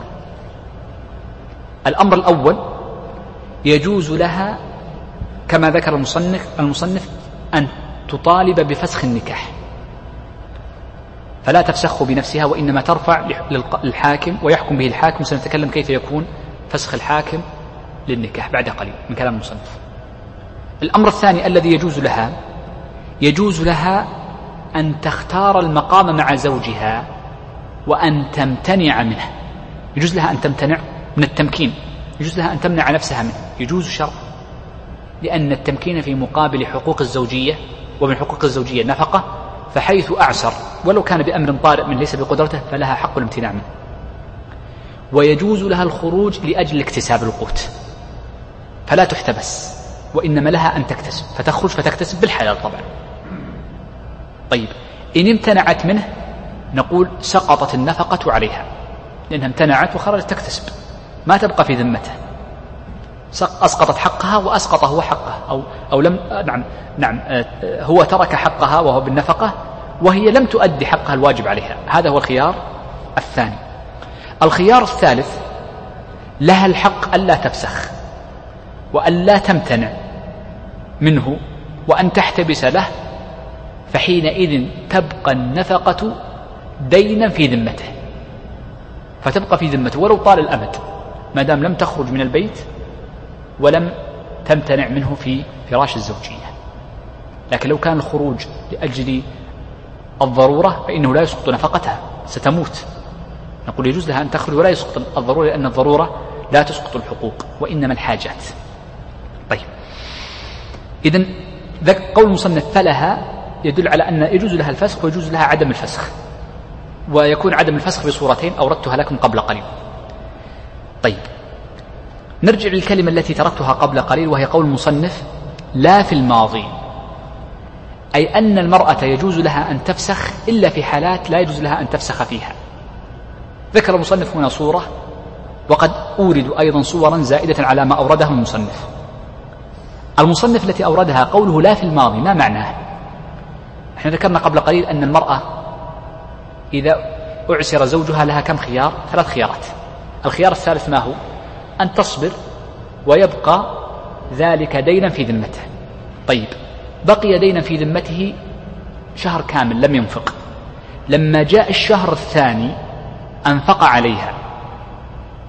فلما بدأ ينفق ويسر الله عز وجل عليه رفعت للقاضي قال ترى الشهر الماضي ما أنفق علي أطالب بفسخ النكاح. نقول لا. يجب أن يكون وقت المطالبة هو معسر. وقت المطالبة هو معسر. ولذلك يجب أن يكون في أول النهار طلع النهار عليها ولم يعطيها نفقتها ذلك اليوم. فنقول النفقة الماضية اليوم الذي قبله والذي قبله هذا يعتبر ماضي هو في ذمته. إن لم يعني تقابله بنشوز أو امتناع.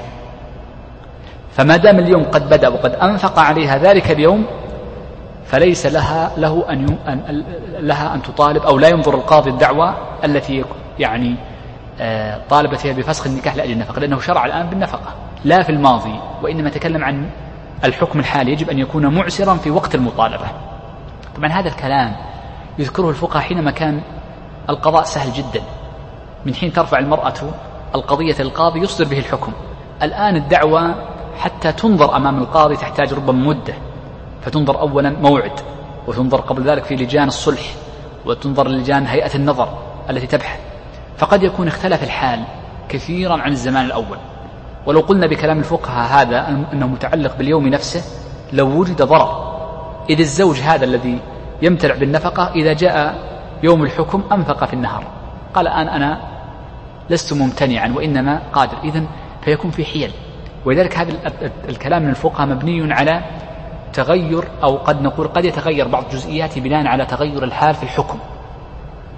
قديما القاضي لا تأخذ منه القضية إلا بضعة يعني دقائق إن لم تكن يعني أقل من ذلك أحيانا. وهو يعلم أهل القرية جميعا ويعلم الممتنع والمعسر والقادر وغير, وغير هذه من الأمور. ولذلك يعني الفقهاء لما تكلموا عن نفقة الزوجية قالوا إنه يتساهل في إثباتها يتساهل في إثباتها. وقد نشير ذلك عندما نتكلم عن الإسقاط. طيب يقول الشيخ رحمه الله تعالى وإن غاب طبعا نعم. هنا مسألة بس يعني نسيتها. آه ذكرنا قبل قليل إنه لا يسقط ليس لها الحق في الماضي تكلمنا عن الماضي هذا واحد. الأمر الثاني ليس لها الحق إذا أعسر عن نفقة الموسر. ليس لها الحق أن تطالب بالفسخ إذا أعسر الزوج عن نفقة الموسر. بمعنى أنه قادر على نفقة المعسر ولكنه أعسر عن نفقة الموسر أو الموسرة. فنقول ما دام أنه قادر على الحد الأدنى فإنه ليس لها المطالبة بالفسخ. أيضا الصورة الثالثة قالوا ليس لها النفقة بإعساره عن ملحقات النفقة. تذكر لما قلنا إن النفقة قوت وما يلحقه ولباس وما يلحقه. ومن ملحقات النفقة على المذهب الأدم الأدم هذا من ملحقات النفقة. فلو أعسر عن الأدم فإنه ليس لها المطالبة إذن يبقى ماذا؟ الخبز. مجرد إعساره يعني إذا الرجل ليس عنده من الدنيا شيء. لا يستطيع أن يعطي زوجته خبزا. وأقل الخبز خبز ماذا؟ خبز الخشكاري اللي هو الأسود هذا الذي يكون غير مطحون. وغير يعني غير ليس غير مطحون لابد أن يطحن غير غير غير منقى طيب. وهو خبز شامي كما ذكرت لكم قبل ذلك لأنه مصنف شامي ودمشقي. طيب. آه كذلك قالوا ما يتعلق بالملحقات السكنى مثل الخادم والفرش وغير ذلك فليس لها الفسخ به. طيب. يقول الشيخ وإن غاب أي الزوج ولم يدع لها نفقة وتعذر أخذها من ماله. يعني ليس عنده مال نقد. حنا قلنا قبل أن الزوج إذا غاب نذكرها هنا عشان تتضح لنا الصورة. الزوج إذا غاب فإن له ثلاث حالات. الحالة الأولى أن يكون عنده مال نقدي. فحينئذ يجوز للمرأة أن تأخذ من ماله النقدي بالمعروف وتكلمنا عنها في المسألة السابقة. الحالة الثانية أن يكون عنده عقار أو عرض يعني عنده سيارات وكذا. فالحاكم المذهب يقولون الحاكم هو الذي يبيع العقار ويبيع العرض. يبيعه الحاكم. ثم ينفق على الزوجة كل يوم بيومه. كذا يقول. وقلت لكم قضية اليوم بيوم قد يختلف باختلاف الأحوال وهذا هو الأقرب. الحالة الثالثة أن يكون عنده عقار ولكن لا يمكن بيعه لسبب الأسباب لاستحقاق فيه أو ليس عنده مال. فإنه حينئذ تستدين يجوز الاستدانة في ذمته. فيجوز الاستدانة في ذمته. فيستدان على ذمته. وذاك قال وإن لم يدع لها نفقة وتعذر أخذها من ماله واستدانتها عليه. يعني يجوز أن تستدين عليه. من باب النفقة فتأخذ كل يوم وتقول على من أي واحد. تذهب للبقالة وتأخذ من البقالة في ذمة زوجها. زوجها غاب أسبوعا كاملا ولم تترك لها شيء. فإن تذهب صاحب البقالة وتستدين منه. من أي شخص؟ هي التي تستدين قوتها نقد أو من غير صاحب البقالة كجار وقريب ونحو ذلك. إذا لم يوجد هذه الصور الأربعة ذكرناها قبل قليل فإن لها الفسخ حينئذ. لا مال له ولا عرض ولا يمكن الاستدانة. ثلاث صور. الصورة الرابعة فإن لها الفسخ بأن ترفع إلى القاضي والقاضي يفسخ. قال فلها الفسخ بإذن حاكم. كل فرقة بسبب الإعسار أو الامتناع من النفقة فإنه لا بد أن يكون بإذن الحاكم. كلها بلا استثناء. لأن هذه من الفروقات التي فيها اختلاف بين اثنين بين زوج وزوجة فلا بد من أن يكون بحكم حاكم ولا يصح بدون حكم الحاكم مطلقا. طيب. عندنا هنا مسألتان. المسألة الأولى بالنسبة للغائب الزوج الغائب. كيف يحكم الحاكم؟ نقول لا بد أن يراسله الحاكم قبل أن يفسخ. إن أمكن مراسلته فإن لم يمكن مراسلته فإنه لا يفسخ الحاكم هذا واحد. المسألة الثانية كيف يكون فسخ الحاكم؟ قالوا له سورتين يجوز الحاكم أن يقول ثنتين. إما أن يفسخ هو بطلبها أو تفسخ هي بأمره. أعيد. إما أن يفسخ هو بطلبها. فيقول فسخت عقد النكاح. لأن المرأة هي التي طلبت. فيفسخ القاضي بنفسه. أو تفسخ هي بأمره. فيقول افسخي عقد النكاح. فتقول فسخت زوجي. يجوز الأمران. وكلا الأمران النتيجة واحدة. لكن لا يلزم فيها أن يكون هي التي فسخت بلفظها. إن لابد من اللفظ شوف ما يكون هناك فرقة إلا بلفظ. هذه قاعدة. لا يوجد بمجرد يعني معاطاة لا بد من لفظ ولكن اللفظ إما منه أو منها منه بطلبها ومنها بأمر القاضي. افسخي فتقول فسخت. لابد بعد حكم القاضي اللي ذكرنا قبل قليل لابد أن يحكم القاضي بعد إعلامه وإيصاله. طيب. نكون بذلك بأمر الله عز وجل. آه تكلمنا عن هذه مسألة نفقة الزوجية. بقي عندنا مسألة ربما أكون نسيتها وهي نفقة الممتنع. الممتنع من النفقة للمرأة أن تأخذ من ماله من غير إذنه لحديث آه هند بنت عتبة رضي الله عنها وهل لها أن تستدين على الممتنع؟ قالوا لا ما تستدين عليه. كذا ذكر الفقهاء وإنما تأخذ من ماله وهذه من صور مسائل الظفر. فإن لم تأخذ من ماله فإن لها الحق أن ترفع القاضي للتفريق بينهما. بعد ذلك شرع المصنف رحمه الله تعالى بذكر أحكام آه، نفقة الأقارب والمماليك. وقبل ذلك يجب أن نعرف مسألة مهمة جدا في الفرق بين نفقة الأقارب ونفقة المماليك من حيث تعلق عفوا الفرق بين نفقة الأقارب ونفقة الزوجة من حيث تعلق النفقة بالذمة. خذ هذه القاعدة. القاعدة عند الفقهاء أن نفقة الأقارب لا تثبت في الذمة. وأما نفقة الزوجة فتثبت في الذمة. وبناء على ذلك فإنها لا تكون دينا كنفقة الزوجة. وتسقط بمرور الزمن. إذن الذي يسقط بمرور الزمن ما هو؟ هو نفقة الأقارب فتسقط بالتقادم للقريب أن يطالب بها في وقتها وأما إن طال الأمد ولم يدفعها فلا يرجع عليه بما مضى. ونفقة الأقارب واجبة على مشهور المذهب وقد ذكر أنها من مفردات المذهب. وفي كتاب الله عز وجل ما يدل عليها. فقد قال الله جل وعلا وعلى المولود له رزقهن وكسوتهن بالمعروف ثم قال بعد ذلك جل الله جل وعلا وعلى الوارث مثل ذلك فدل على أن القريب الوارث وهذا هو معيار القرابة التي يجب النفقة عليها أن يكون وارثا يجب عليه أن ينفق على الصغير وفي معناه الكبير لأجل الحاجة. إذا فهذا نص صريح على أن الأقارب يجب عليهم أن ينفقوا على أقاربهم. أما الأصلان الأصول والفروع وأما طبعا الطرفان الأصول والفروع فقد أجمعت الأمة على وجوب النفقة عليهم عند الحاجة إلى النفقة. غير الأصول هي التي فيها خلاف ومفردات المذهب أنه يجب النفقة على جميع الورثة عند الحاجة. سنتكلم عن شروطها بعد قليل. هذه المسألة الأولى. وهي قضية الفرق بين نفقة الأقارب والزوجة الأمر الثاني وجوبها. المسألة الثالثة معنا قبل أن ندخل في الباب ما هي شروط وجوب النفقة للأقارب؟ تجب النفقة للأقارب بثلاثة شروط سهلة جدا. الشرط الأول أن يكون المنفق غنيا. وسيتكلم المصنف عن هذا الشرط بعد قليل حينما يقول عنده ما يزيد عن قوته وقوت من يمونه.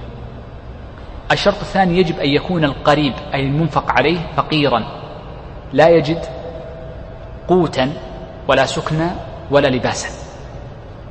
الشرط الثالث أنه لا بد أن يكون الفقير وارثا أي من الورثة. سنتكلم كل هذه الشروط أوردها المصنف هنا ولكنه فصلها على هيئة شروط هو في الإقناع. وهذه المسألة يعني مهمة. عندنا هنا مسألة مهمة جدا في قضية آه، أو خلينا نذكرها في ضابط النفقة بعد قليل. يقول الشيخ تجب أي النفقة أو تتمتها بأن كان الأقارب أو الأبوين أو أحدهما أو الأبناء وجدوا بعض الكفاية دون بعضها. أو تتمتها أي تتمة النفقة. لأبويه وإن علوا أباء جميعا وأمهات جميعا وإن كانوا في الدرجة الرابعة أو الخامسة سواء كانوا وارثين أو غير وارثين. وسواء كان عدم إرثهم بسبب الحجب أو كان سبب إرثهم بكونهم ليسوا من الورثة وإنما من ذوي الأرحام. مثل من؟ مثل أبي أم الأب فإن هذا غير وارث وإنما من ذوي الأرحام مثلا. ومع ذلك تجب النفقة عليه فكل الأصول لاحترامهم وعلو قدرهم والاهتمام بشأنهم يجب النفقة عليهم. قال وإن علوا ولولده وإن سفل. وإن سفل. سواء كان وارثا أو غير وارث ذكرا أو أنثى ما دام مستحقا أو محتاجا فقيرا فإنه يجب أن ينفق عليه. قال حتى ذوي الأرحام منهم يعني حتى من لم يرث مثاله ابن البنت. ابن البنت هذا من ذوي الأرحام ليس من الورثة. لكن بنت الابن هذا من الورثة. فابن البنت وبنت الابن كلاهما يجب نفقته إن كان محتاجا. قال حتى ذوي الأرحام منهم حجبه معسر أو لا. يعني سواء كان بينهم كان محجوبا أو غير محجوب. ثم قال المصنف بدأ يتكلم غير الأصول والفروع. قال وكل من يرثه بفرض أو تعصيب. وهذا هم القرابات وعرفنا دليل لها وهو قول الله عز وجل وعلى الوارث مثل ذلك. قوله وكل من يرثه أي المنفق بفرض أو تعصيب. إذا الوارث اضبط هذه الكلمة الوارث هو المنفق. إذا كان المنفق هو الوارث. إذا كان الوارث يرث من أحد فإنه حينئذ يكون هو هو المنفق. إذا الوارث هو المنفق. وكل من يرثه بفرض أو تعصيب. وقد سيذكر المصنف بعد قليل سواء ورثه الآخر أم لا. قال لا برحم. فإن الذين يرثون بالرحم كالخال والخالة والعمة لأنها ترث بالرحم فإنها لا تجب النفقة. قال لا برحم سوى عمودي نسبه. يعني يجب عليه أن ينفق على عمودي نسبه وإن كانوا ذوي رحم. سواء ورثه الآخر كأخ فالأخ يرث الآخر أم لا؟ أو لا أي لم يرثه الآخر كعمة. تذكرون أيام الفرائض كنا نقول العمة المسكينة يسمونها لأنها تورث ولا ترث. فهي تعتبر يعني آه، من ذوي الأرحام بالنسبة لابن أخيها ولكن هو من ورثتها بل هو من عصبتها لأنه ابن أخيها. أو لا كعمة وعتيق. العتيق أي مقصود به المعتق المعتق من سفل فالمعتق من سفل معتقه يكون ولاؤه لعلو فيرثه ولكن المعتق لا يرث من من معتقه. قال مع فقر من تجب له. هذا هو الشرط الثاني. الشرط الأول أورده المصنف الذي جعلته أنا الثالث وهو أن يكون من الورثة. الشرط الثاني أنه لا بد أن يكون القريب فقيرا. قال مع فقر من تجب له وعجزه عن تكسب. عبر بعجزه عن تكسب ولم يقل عدم قدرته. فقد يكون شخص قوي البدن.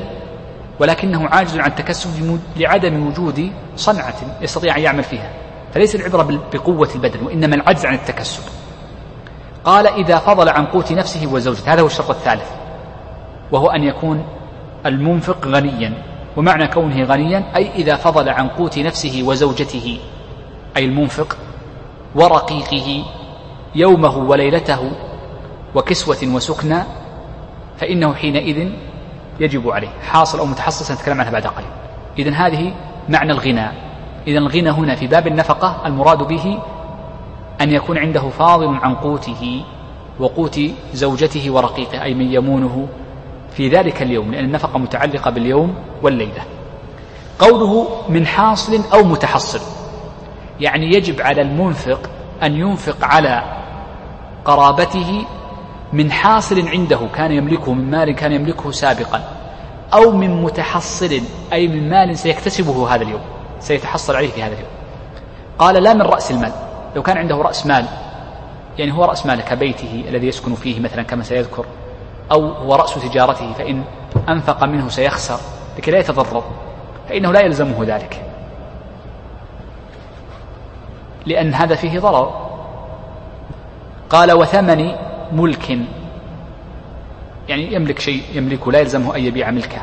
وآلة صنعة مثل مطرقة أو نحو ذلك. ها؟ طيب إيش رايكم ودي انتهي من هذا الباب بسرعة. نجعلها في آخر الدرس الأسئلة. أحسنت. جزاك الله قال ومن له وارث غير أب فنفقته عليه على قدر إرثه. بدأ يتكلم المصنف عن مسألة وهي كيف يكون النفقة إذا كان هناك أكثر من شخص. شخص عنده مجموعة من الورثة يرثونه آه، فكيف ينفق؟ كيف تجب النفقة عليهم؟ قال إنه تجب عليهم على قدر إرثهم. قال فعل الأم الثلث والثلثان على الجد. لو أن رجلا له جد وأم فيجب على الأم أن تنفق على ابنها بمقدار الثلث فقط ويجب على الجد أن ينفق عليه بمقدار الثلثين. لأنهما يرثان منه بهذا المقدار. قال وعلى الجدة السدس. يعني لو أن هناك جدة وجد فالجدة لها السدس لا الثلث دائما الجدة السدس. وعلى الجد الباقي والباقي على الأخ أو الجد إن كان هناك جد. قال والباقي على الأخ أي أخ وجدة. قال والأب ينفرد بنفقة ولده إذا وجد أب فإن النفقة تجب على الأب لا يشاركه في أحد ولو كان هناك ورثة من الإخوة. أو الأم لأن الأصل متوجه له كما قال الله جل وعلا وعلى المولود له رزقهن وكسوتهن. فلا يستثنى من قضية قسمة النفقة بحسب الميراث إلا الأب فإن النفقة تجب عليه. ولذلك الأب له أحكام تخصه في باب نفقة الأقارب سنذكرها منها هذه المسألة وعد المسألة التي ستأتي. بدأ المصنف رحمه الله تعالى يتكلم عن مسألة ثانية وهي مسألة إذا أعسر أحد الورثة. فما الحكم؟ أولا ذكروا حالات لنذكر هذه الحالات. الحالة الأولى إذا كان بعض ورثته موسر وبعضهم معسر فإن النفقة تكون على الموسر بقدر إرثه والمعسر لا شيء عليه. هذه الصورة الأولى. سنأخذ هذه الصور من كلام المصنف بعد قليل. الصورة الثانية المفروض أن نجعل الثانية الأولى. الصورة الثانية أننا نقول إن كل محجوب لا تجب عليه نفقة الأقارب إذا كان الحاجب معسرا. إذا كان الحاجب معسرا.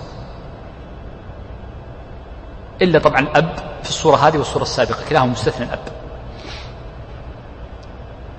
المسألة الثالثة نقول يستثنى من المحجوب الأبوة سواء كانت جدة أو جد. فإن الجدة إذا كانت الأم معسرة فعليها النفقة والجد إذا كان الأب معسرا فعليه النفقة أي الجد. إذا عندنا ثلاث صور. في مسألة إعسار أحد الورثة نبدأ بأولها من كلام المصنف. الصورة الأولى قال المصنف ومن له ابن فقير وأخ موسر فلا نفقة له عليهما. معنى هذه الجملة أن الورثة إذا كانوا جميعا معسرين فلا نفقة عليهم جميعا. وأن المحجوبين من غير الورثة هؤلاء لا نفقة عليهم كذلك. الصورة الثانية يقول المصنف لأنهم ليسوا بورثة لأن الله عز وجل وعلى الوارث مثل ذلك ليسوا ورثة إما أنه محجوب أو لا. قال الصورة الثانية قال ومن أمه فقيرة وجدته موسرة فنفقته على الجدة. هذه المسألة هي الثانية والثالثة. الثانية هي أن نقول إنه المحجوب لا تجب نفقته لا تجب نفقته. إلا إذا كان المحجوب أما إذا إلا إذا كان الحاجب أما أو أبا. فإذا كانت الأم معسرة والجدة موسرة وجبت على الجدة. وذاك قال ومن أمه فقيرة وجدته موسرة فنفقته على الجدة. وكذلك إذا كان الأب فقير والجد موسر فنفقته أيضا على الجد كذلك. لأن الأبوة الأصل هم المخاطبون بنفقة الأقارب. فلا يحجب بالوارث. ولذلك هناك المصنف في أول الباب قال وإن حجبه معسر أو لا. هذه معنى كلمة المصنف في أول الباب آه، حجبه معسر أو لا. أي أن هذا من خصائص الأب والأم سواء حجبه معسر أم لا. أما ما عداه من الأقارب فإنه إذا حجبه المعسر فإنه تسقط نفقته. قبل أن ننتقل للجملة الأخيرة في هذه المقطع أريد أن نستذكر الآن ما الفرق بين نفقة الأب ونفقة غيره من الأقارب. الفرق الأول أن الأب وأصوله سواء كانوا من ذوي الأرحام أو كانوا من غير ذوي الأرحام فإنهم تجب عليهم النفقة وتجب لهم النفقة تجب عليهم ولهم.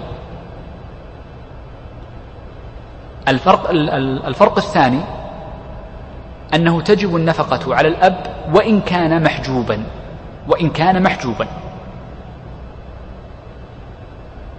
بخلاف غيره من الأقارب فإنه إن كان محجوب فلا تجب له النفقة. الأمر الثالث أن الأب خاصة دون الجد.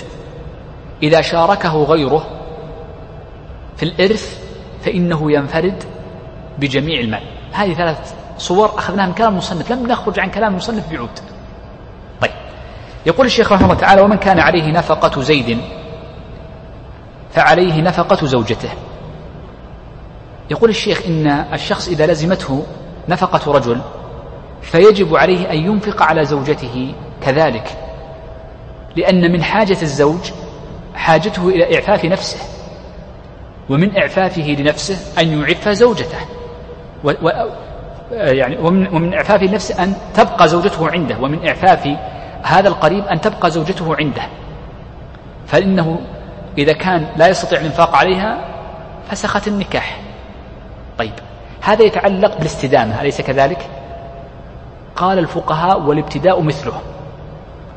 فيجب على القريب إعفاف من لزمته نفقته.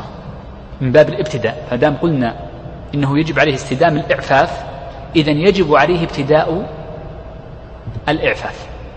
وأطال الفقهاء في هذه المسألة لن أذكرها لكن ذكرنا. ما هي صفة المرأة وما يكون به إعفاف القريب؟ يعني الأب كيف يعف ابنه؟ بتزويجه بزوجة وقد يكون أكثر من زوجة وكيف يكون إعفافه بذات بملك اليمين؟ وأطالوا في ذلك حتى إنهم قالوا إنه يجب عليه أن يعفه أن يعفه بامرأة تلتفت نفسه إليها ولا يعفه بامرأة دميمة لأن المقصود الإعفاف ليس مطلق التزويج. وذكروا أيضا أنه يجب إعفاف قريبه ولو كان قريبه امرأة حتى لو كانت أمة لو أن الرجل عنده أمه وأمه ليست ذات زوج. وعلم أن أمه تحتاج الزواج فيجب عليه إعفافها بأن يسعى في تزويجها ولو ببذل مال منه من باب النفقة الواجبة. هذا هو محلها عند الفقهاء في هذا الموضوع. فارجعوا لها في كلامهم. قال كضئر لحولين. يعني أن الشخص إذا لزمه النفقة على صبي فيجب عليه أن ينفق على ضئره أي المرأة التي تقوم بإرضاعه سواء كانت هي أمه أو ليست بأمه. وأن هذا من لازم النفقة على الرضيع. إذا تجب النفقة على الرضيع وعلى ضئره. قوله لحولين مفهوم ذلك أن ما زاد عن الحولين لا ينفق على الضئر. لا ينفق على الضئر. إن كانت من الأقارب وسيتوسع المصنف في ذكرها بعد قليل عندما يتكلم عن الولد. قال ولا نفقة مع اختلاف دين إلا بالولاء. دليلهم على ذلك قول الله عز وجل وعلى الوارث مثل ذلك. وإذا اختلف الدينان فإنه لا إرث. إذن لا يجب على المرء أن ينفق على قريبه إذا اختلف الدينان. ولكن لا شك أن من كمال الخلق أن ينفق المرء على قريبه ولو كان مختلف قد اختلف دينهما. وقد ثبت أن صفية زوج النبي صلى الله عليه وآله وسلم حينما ماتت أوصت بثلثها لأخيها وكان يهوديا. فهذا من مكارم الأخلاق ولكن الكلام في قضية الوجوب والإلزام عند القبر. عندما قال ولا نفقة أي واجبة وإنما هي مندوبة حين ذاك. قال إلا بالولاء لأن الولاء يورث به أي الولاء من علو فإنه يرث مولاه ولو كان المعتق غير مسلم. بدأ المصنف يتكلم عن قضية نفقة الرضيع فقال وعلى الأب أن يسترضع لولده ويؤدي الأجرة. يعني يجب عليه أن يسترضع يأتي بامرأة ترضع له. وهنا تكلم الفقهاء عن صفة المرأة المسترضع المسترضعة فذكروا صفة المرأة التي يوضع عندها الطفل من حيث خلقها ومن حيث صفتها وأطالوا في هذا المسألة وهذا من حشو الفقه. قال ويؤدي الأجرة وجوبا ويكون الاسترضاع مدة الحولين ولا يجوز للأب كما أشار المصنف قبل قليل لأنه ذكر الحولين في المسألة قبلها ولا يجوز للأب أن يفطم قبل الحولين إلا برضا الوالدين معا برضا الأب ورضا أمه وإن لم تكن أمه هي التي أرضعته. بل لا بد من رضاها لأن الحق لها. إلا أن ينضر الولد من كثرة الحليب إن ثبت ذلك. قال ولا يمنع أمه إرضاعه. ما يجوز للرجل أن يمنع أمه من إرضاعه لما ثبت عن النبي صلى الله عليه وسلم من النهي من التفريق بين المرأة وزوجها. بل قد لعن النبي صلى الله عليه وسلم من فرق بين امرأة قلت زوجها وولدها. وولدها لعن النبي صلى الله عليه وسلم من فرق بين امرأة وولدها حتى في الدواب. حتى في الدواب منهي. فلا يجوز للرجل وليتق الله عز وجل. سنتكلم عن الشرف الدرس القادم عندما نتكلم عن الحضانة أن يفرق بين امرأة وولدها ما دامت قد طلبت ذلك إلا أن يكون هي التي أسقطت حقها. يقول ولا يلزمها أي إرضاع ولدها إلا لضرورة كخوف تلفه. الولد لا يرضع إلا منها فيجب عليها أن ترضعه. قال ولها طلب أجرة المثل. واضحة. قال ولو أرضعه ولو أرضعه غيرها مجانا. حتى لو جاءت امرأة كعمته مثلا قالت أنا سأرضع مجانا. يجوز المرأة تقول لا أنا أريد أن أرضع, أرضع ولدي وأن تعطيني أجرة فيلزم الأب بإعطائها قال بائنا كانت أو تحته أي سواء كانت الزوجة مطلقة أو تحته فتجب لها أجرة الرضاع يجب لها أجرة الرضاع. قال وإن تزوجت آخر أي المرأة المرضع فله منعها من إرضاع ولد الأول ما لم يضطر إليها أي ما لم يضطر الولد إلى الرضاعة من أمه. بأن يكون الرجل الولد لا يستطيع أن يرتضع من غيرها لأن في رضاع المرأة أو في إرضاع المرأة ولدها الأول فيه إضرار بالزوج. لأن المرأة إذا كانت مرضع يعني يترتب على ذلك مسائل منها ما يعرف عندنا عندما نقول مرأة مسترضعة. فالمرأة إذا كانت مسترضعة كثير من النساء لا تحمل. وهذا فيه إضرار بالزوج الثاني تقول الزوج الثاني يقول أنا أبغى ولد فله الحق أن يمنعها من إرضاع هذا الولد. كما أن في بقاء هذا اللبن يعني إفساد له في قضية قد ترضع آخر وغير ذلك من المسائل. عندنا فصلان قصيران إن أذنتم لي في خمس أو عشر دقائق أنهيهما لكي نبدأ إن شاء الله الدرس القادم باب الحضانة ونأخذ راحتنا في التوسع, التوسع فيه. نأخذه بتوسع لأنه باب مهم. يقول المصنف رحمه الله تعالى فصل في هذا الفصل تكلم الشيخ عن النوع الثالث من أنواع النفقة وهي النفقة على الرقيق أي المملوك. والرقيق كما ذكرنا قبله في باب العتق لا يوجد هذا في هذا الزمان وهذا جائز شرعا لأنه من باب تقييد المباحات ذكرنا هذا الكلام في ذلك الباب لذلك سنمر عليه بسرعة. يقول الشيخ وعليه نفقة رقيقه أي من يملكه ذكرا أو أنثى ولو كان هذا الرقيق ممتنعا من الخدمة ليس كالزوجة الناشز لا تعطى بل يجب عليه أن يعطيه ما دام في ملكه ولو كان ممتنعا من الخدمة بل قالوا ولو كان آبقا ولو أبق عنه إذا رجع إليه يجب عليه أن ينفق عليه ذلك اليوم. قال يعطيه طعاما وكسوة وسكنا ويكون تقدير هذه الأمور الثلاثة عرفا ولم يقدروه كما قدر في الزوجة. ولذلك لو قيل إنكم كما قلتم بذلك بتقديره بالعرف فنخرج عليه أن نفقة الزوجة تقدر عرفا كذلك فإنه يناسب. وهذا رواية قوية في المذهب. وهي توافق تقديره هنا عرف هنا قدره بالعرف فكذلك نقول الزوجة تقدر بالعرف وهو كذلك مناسب وهي الرواية الثانية في المذهب. قال وأن لا يكلفه مشقة. بدأ يتكلم عن ما يفعل بالرقيق. وهذه المسائل ذكرها الفقهاء هنا وإن كانت تتعلق بالرقيق فإنه من باب أولى وأحرى في الحر فإنه لا يجوز المشقة عليهم ما داموا مكرهين أو في معنى المكرهين. نعم الشخص إذا كان بإرادته قد يعمل الأجير فيجوز لكن من غير إرادته بأن يكون الشخص قد ضغط عليه بأسباب معينة بمنع من بعض الحقوق أو كذا فهذا لا شك أنه يكون أعظم إثما ولا شك. قال ولا يكلفه مشقا كثيرا أي عملا مشقا مشقة خارجة عن العادة. وإن اتفق على المخارجة جاز أي وإن اتفق هو وهي على مخارجة والمخارجة قد تكون في الأجرة وقد تكون في النفقة. بأن يقول سأعطيك كذا عن النفقة جاز. والمخارجة أنواع كثيرة. إذ المخارجة مصطلح عند الفقهاء يعنون به كل ما ثبت في الحق في الذمة فيخ وكان مجهولا. شوف وكان مجهولا فيعطيه عنه بمبلغ. فيقول خذ هذا المبلغ لنفقتك مثلا أو خذ هذا المبلغ يعني رجل مات وترك مالا. فجاء أحد الورثة فقال أنا لا أدري متى ستقسمون الورثة ستقسمون أيها الورثة المال فأريد أن أخارجكم عن بعضه عن, عن عنه, عنه كل كله بكذا. فهذا يجوز. تكلمنا عنه في باب الصلح عندما تكلمنا عن المخارجة. قال ويريحه وقت القائلة. يجب عليه وقت القائلة أن يريحه. والنوم أي وقت النوم والصلاة فلا يمنعه من الصلاة. قال ويركبه في السفر عقبة أي يعطيه فترة وله فترة. وتكلم الفقهاء هنا أحكام حتى قالوا وتسن مداوات مداواته. فما دام تسن مداواته إذا فتسن مداواة أيضا الأقرباء من باب أولى. قال وإن طلب نكاحا زوجه وجوبا أو باعه هو مخير. لكي يزوجه الثاني. قال وإن طلبته الأمة أي طلبت التزويج وطئها أي سيدها أو زوجها أو باعها. هذا واضح والأمر فيه قصير قال فصل وبه ختم المصنف كتاب النفقات وهو النفقة على البهائم. قال وعليه علف بهائمه يجب عليه أن يشتري لبهائمه التي عنده علف. والمقصود بالبهائم أي ما يؤكل وما لا يؤكل. فقد يكون عند الشخص بهائم لا يأكلها. مثل أن يكون عنده آه، كلب لصيد أو حرث ومثل أن يكون عنده طير يستمع لصوته. أو يكون عنده باز لصيد ونحو ذلك فإنه يكون بهائم فكل بهيمة لا تفقه تسمى كذلك. قال وعليه علف بهيمة وعبر بالعلف لأنه هو الغالب فقد يكون بعض البهائم لا تأكل العلف مثل الباز وغيره وإنما يأكل لحما.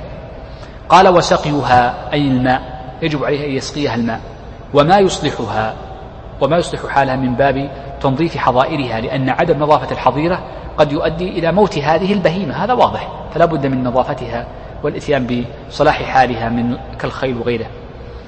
وإذا قال وسلم دخلت النار امرأة في هرة لا هي أطعمتها ولا هي تركتها تأكل من خشاش الأرض وإنما حبستها. قال ولا يحملها ما تعجز عنه لا يجوز المرء أن يحمل البهائم ما تعجز عنه من حمل ثقيل أو عمل شاق. وليس معنى قوله ما عجزت عنه ما لم تخلق له. فإن مشهور المذهب كما ذكر الموفق واعتمده فقهاؤنا أنه يجوز أن يعني يصنع بالبهيمة ما لم تخلق له. فيجوز له أن يركب على البقرة ويجوز له أن يركب على الشاه. فهذا جائز ما دام فيه منفعة له بشرط أن لا يكون تعذيبا وشاقا عليها. وإنما يمتنع من تحميلها فوق مشقتها وهذا له صور كثيرة. قال ولا يحلب من لبنها ما يضر ولدها إن كانت ذات ولد. فإن عجز عن نفقتها أي نفقة هذه البهيمة أجبر على بيعها أو إجارتها بحيث أن مستأجرها يقوم بعلفها وسقيها. قال أو ذبحها أو ذبحها فأكلها إن أكلت إن كانت مما يؤكل فإن لم يكن مما يؤكل أجبر على بيعها أو إجارتها. فإن كانت البهيمة مما لا يباع ولا يؤجر أجبر على تسييبها أو هبتها. تسييبها بأن يتركها مسيبة مثل الهر ومثل الكلب أو وهبها لغيره. ونحن قلنا إن إن الهر على مشهور مذهب كم مر معنا أنه يجوز بيعه. خلاف الرواية الثانية التي اختار ابن القيم فإنه لا يجوز بيع ل... ل... والسبب هو تصحيح الحديث الذي في الصحيح. مسلم أحمد كان يضعفه.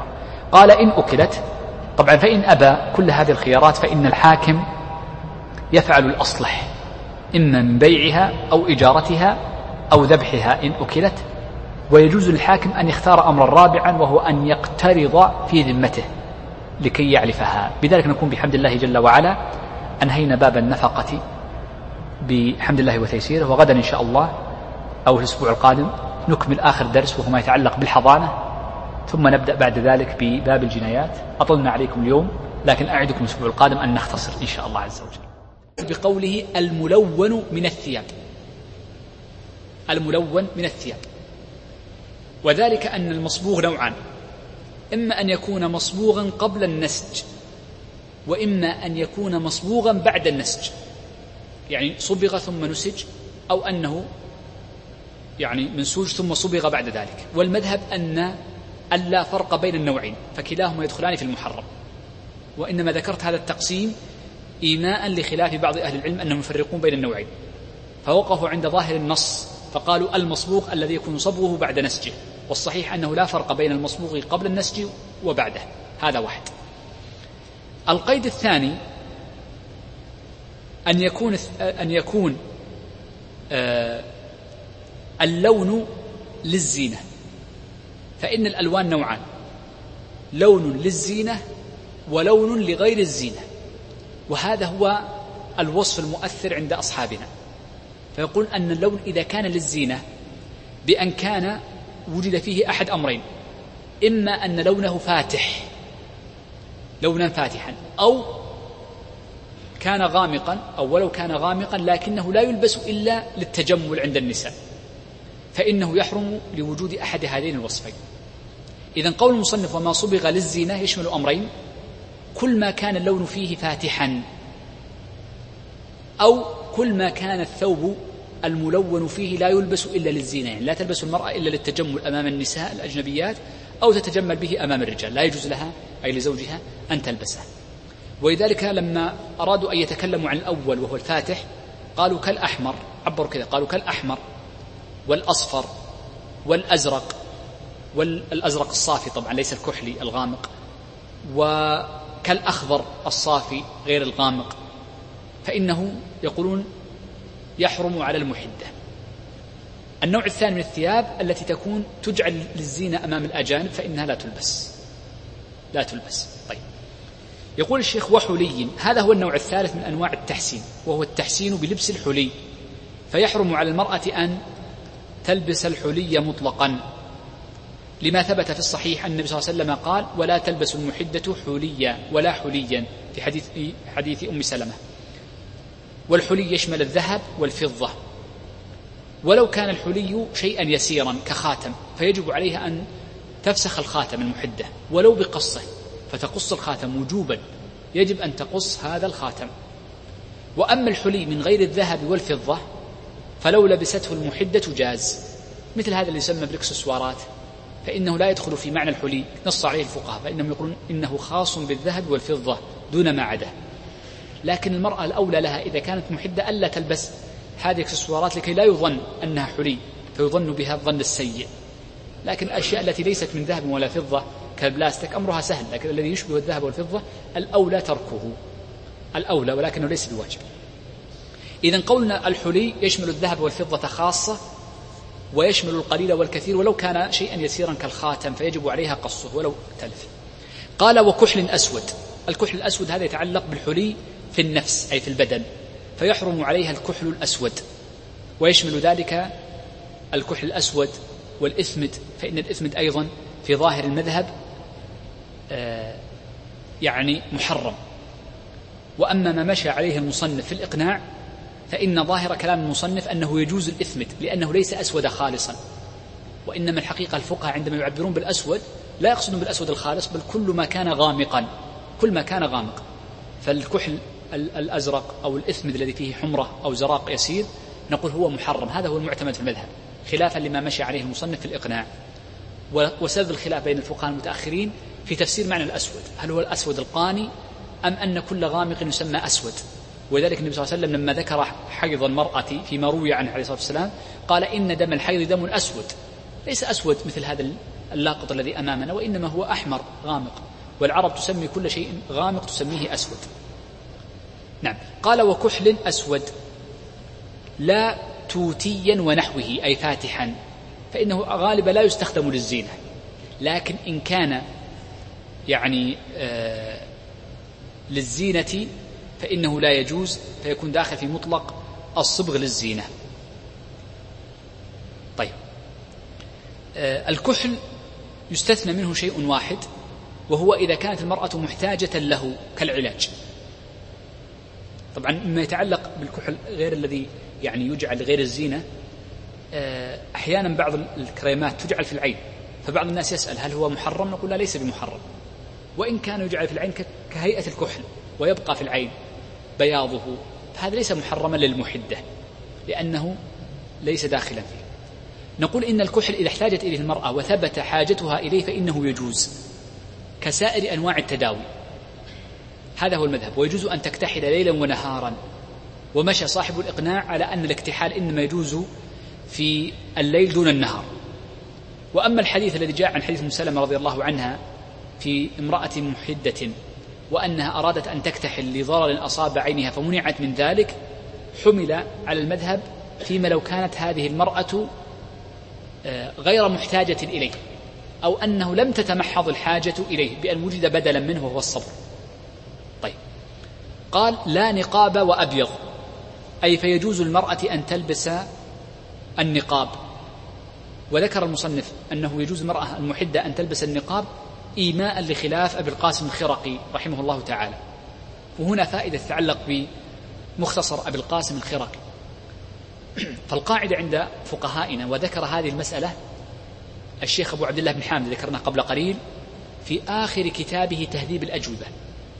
فإنه قد ذكر أن كل ما ذكره أبو القاسم الخرقي في مختصره المشهور بمختصر الخرقي أنه نص الإمام أحمد. كل ما ذكره فإنه نص للإمام أحمد إلا مسائل معدودة فإنها ليست نص أحمد وإنما هي اجتهاد من الخرقي وقد عدوها عدا عدوها عدا. وممن عد هذه المسائل تذكرون؟ عدها اثنان.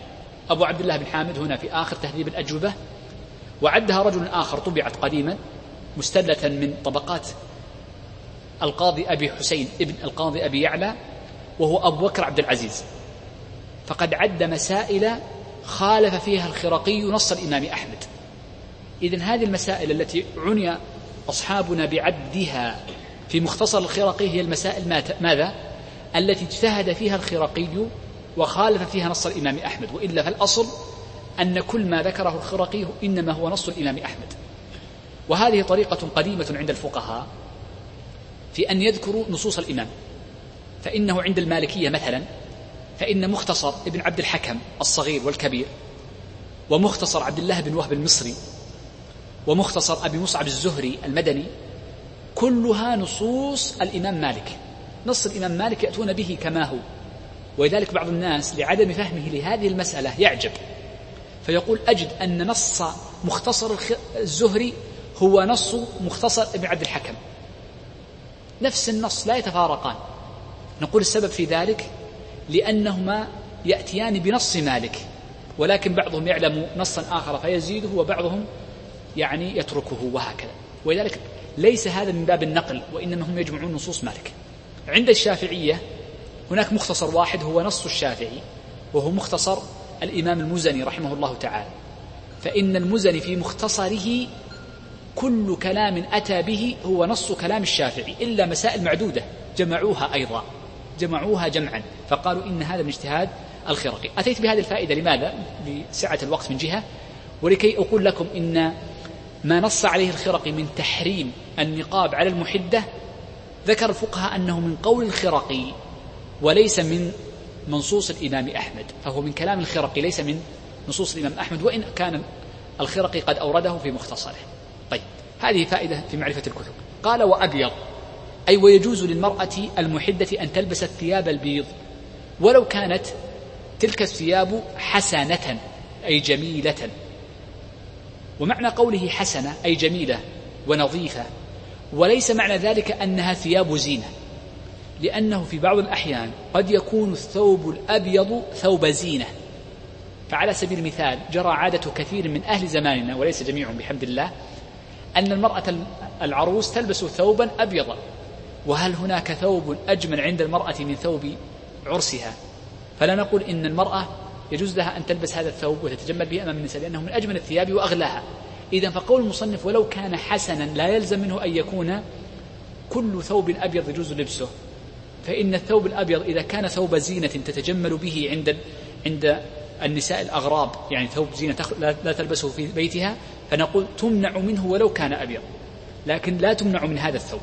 أو من هذا اللون عفوا لا تمنع من هذا اللون. الأمر الثاني من الألوان لم يذكرها المصنف لكن نأتي به لأهميته. نقول يجوز للمرأة أن تلبس الثوب الملون إذا كان اللون لغير الزينة كأن يكون الثوب لدفع الوسخ. بعض الألوان تلبس لدفع الوسخ. نحن نعلم ذلك. يعني الناس يعني يجعل ثوبه لغير لغامق لأجل دفع الوسخ. يجوز. ولو كان حسنا. أو جرت العادة بلبسها هذا الثوب اللون.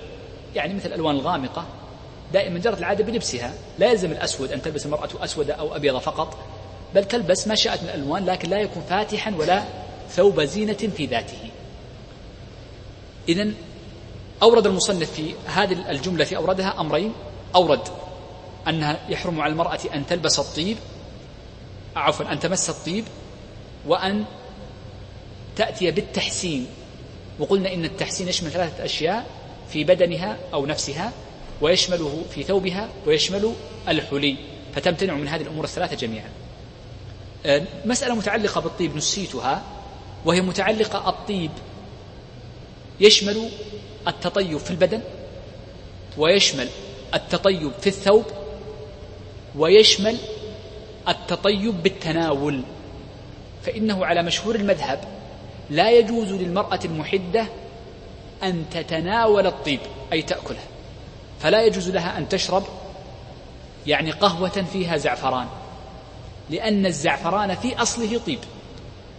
وأما ما كان من الأشياء التي ليست في أصلها طيب كالفواكه فيجوز لها أن تأكلها. وإنما لا يجوز لها أن تستخدم الزعفران لأن الزعفران يستخدم ثلاث أشياء طعام وطيب ويستخدم صبغا. فالمحدة لا يجوز لها أن تصبغ ثوبها بالزعفران لأنه مزعفر. فلا يجوز لها ذلك.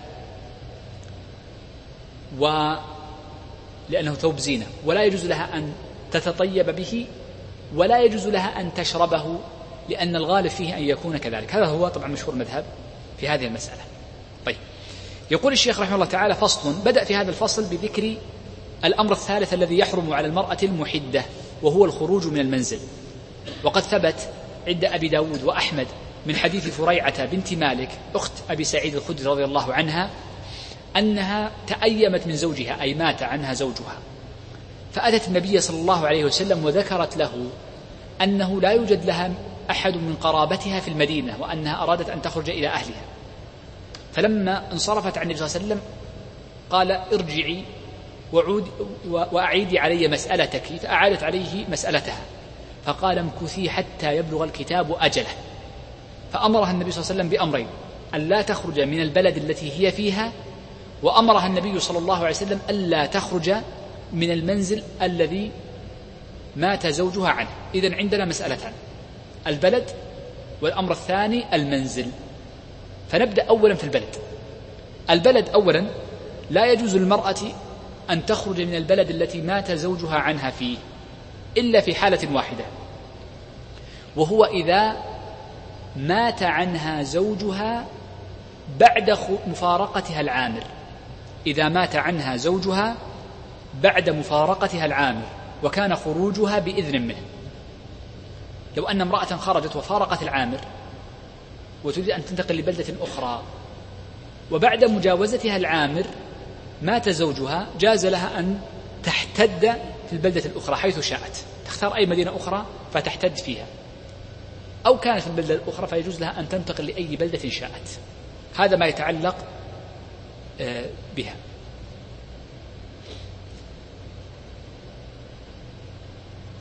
طبعا إن ماتت قبل مفارقة العامل مفهوم الكلام يعني ما زالت في داخل البلد وإن كانت منشئة للسفر فيلزمها العود لمنزلها فقط من باب التنبيه لهذه المسألة. طيب. الأمر الثاني ما يتعلق بالمنزل. يقول الشيخ وتجب عدة الوفاة في المنزل. وضابط المنزل وهذا الضابط مهم جدا. ولذلك قال بعضهم يجب أن نذكر هذا الضابط مثل اللبدي في حاشيته على نيل المآرب. ضابط المنزل هو هو المنزل الذي مات زوجها وهي ساكنة فيه. إذا قيد وهي ساكنة فيه مهم. مات زوجها وهي ساكنة فيه. سواء كان هذا البيت ملكا لزوجها أو ملكا لها هي أو كانت بإجارة من زوجها أو منها أو كانت بإعارة. فالعبرة بأن كان زوجها قد مات وهي ساكنة فيه فتمكث في هذا البيت المنزل. قال وتجب الوفاة في المنزل حيث وجبت. أي في الوقت الذي مات الزوج حيث وجبت العدة العبرة بوقت وفاته. فلو مات زوجها وهي خارجة عن هذا البيت خارج البلد فنقول يجوز لها أن تعتد حيث شاءت. وإن كانت في داخل البلد فيجب عليها أن تعتد في المنزل لأنها في داخل بلد واحد. قال حيث وجبت. فإن تحولت أي خرجت من هذا المنزل خوفا أي خوفا على نفسها أو خوفا على مالها أو على ولدها فإنها تنتقل حيث شاءت. أو خرجت قهرا وخروجها قهرا أي ظلما من غير إرادة منها. قال أو لحق أو لحق كأن يكون البيت للمالك. والمالك قال أخرجي أريد أن أؤجر هذا البيت. فيكون مالك الدار حولها منه. فحينئذ يجوز لها أن تنتقل لأي منزل آخر لأي منزل آخر. وهناك صورتان لم يريدهما المصنف أوردهما الموفق واعتمدها المتأخرون. فيما لو كان البيت مستأجرا وطلب المؤجر منها فوق أجرته المعتادة فإنه حينئذ يجب عليها الخروج. والحالة الخامسة يجوز لها الخروج عفوا. والحالة الخامسة إذا لم تجد هي من المال ما تكتري به. إذا لم تجد هي من المال ما تكتري به. إلا من مالها هي فلا يلزمها أن تكتري بهذا الثمن. طيب. قال انتقلت حيث شاءت. مفهوم هذه الجملة أن من انتقلت بلا حاجة فيجب عليها أن ترجع إلى منزلها. يقول الشيخ ولها الخروج لحاجتها نهارا لا ليلا. خروج المرأة من بيت البيت الذي مات زوجها عنه وهي ساكنته له ثلاث حالات. إما أن تخرج للضرورة كعلاج وولادة ونحو ذلك من الأمور فإنه يجوز لها أن تخرج ليلا ونهارا لأن القاعدة عندنا أن كل ضرورة أن الضرورة تبيح عفوا أن الضرورة تبيح كل محظور. إذا إذا كان الخروج لضرورة فيجوز ليلا ونهارا في أي لحظة كعلاج ولادة آه، أمر يتعلق بأكلها وشربها الذي قد يؤدي إلى هلاكها. حريق في البيت يجوز أن تخرج ليلا أو نهارا. الأمر الثاني إذا كان الخروج لحاجة كطلب رزق امرأة موظفة تعمل في وظيفة معينة أو لتتبضع يجوز المرأة أن تتبضع ما كان من حاجتها لا لأجل التحسين والتسوق وإنما لتتبضع من باب حاجتها هي. تريد أن تشتري لها شيئا لا يلزمها ويجب عليها أن توكل من يشتري لها يجوز لها أن تخرج وتشتري. إذا كل ما كان من باب الحاجة يجوز أن تخرج له في النهار دون الليل. إذا ما كان من باب الحاجة تخرج له نهارا لا ليلا كالتبضع وكالطلب الرزق أو كان المرأة عندها حلال يعني غنم فتريد أن تقوم ب يعني رعي حلالها والقيام بشأنه أو عندها الزراعة وتقوم بالزرع. وأحيانا من الحاجة وانظر لهذه الحاجة بعض النساء يأتيهن اكتئاب شديد بعد الوفاة وخاصة أنها مات زوجها وعائلها ويأتيها من الانغلاق وخاصة في مجتمعنا الآن حينما قلت العلاقات الاجتماعية كثيرا عن الوقت السابق. فقد تقول يعني محتاجة إلى الخروج من بيتها لترفه عن نفسها الترفيه المعتاد لشدة حاجتها. فنقول يجوز لها الخروج في النهار. فتخرج للبر وخاصة من كانت معتادة على البر دائما. المعتادة على البر إذا يعني سكيت عليه في البيت تنقبض نفسه فتخرج في النهار لكنها تعود في الليل لأنها ليست ضرورة وإنما هي حاجة. إذا مطلق الحاجة والحاجة متوسعة متوسع فيها. ونحن نعلم أن طريقة أصحابنا في الحاجة من أوسع المذاهب في الحاجة. تعرفون هذا الشيء؟ وذلك يجوزون الجمع للحاجة ويجوزون العرايا للحاجة ويجوزون أشياء كثيرة للحاجة. طيب. إذا قال ولها الخروج لحاجتها نهارا. ومن باب ومن باب أولى أيضا الضرورة يجوز لها أن تخرج نهارا وليلا. وأما لغير حاجة وهو السورة الثالثة لا يجوز لها الخروج لا نهارا ولا ليلا.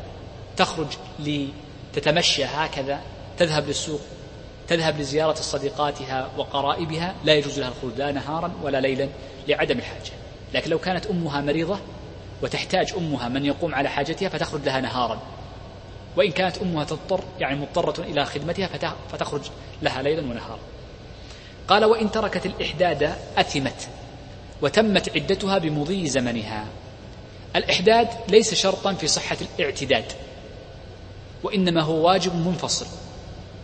ولذلك لو تركت الإحداد مطلقا أو تركت أو تركت الإحداد في المنزل فقط وهو واحد من الأمور الأربع ذكرناها قبل قليل أثمت إثما وليس عليها كفارة. وعدتها تنقضي بمضي الزمن. إذا لا تعلق وارتباط بينهما. فليس صحة العدة مرتبط بالإحداد ولا يلزمها أن تستأنف من جديد وإنما تنقضي بمضي زمنها.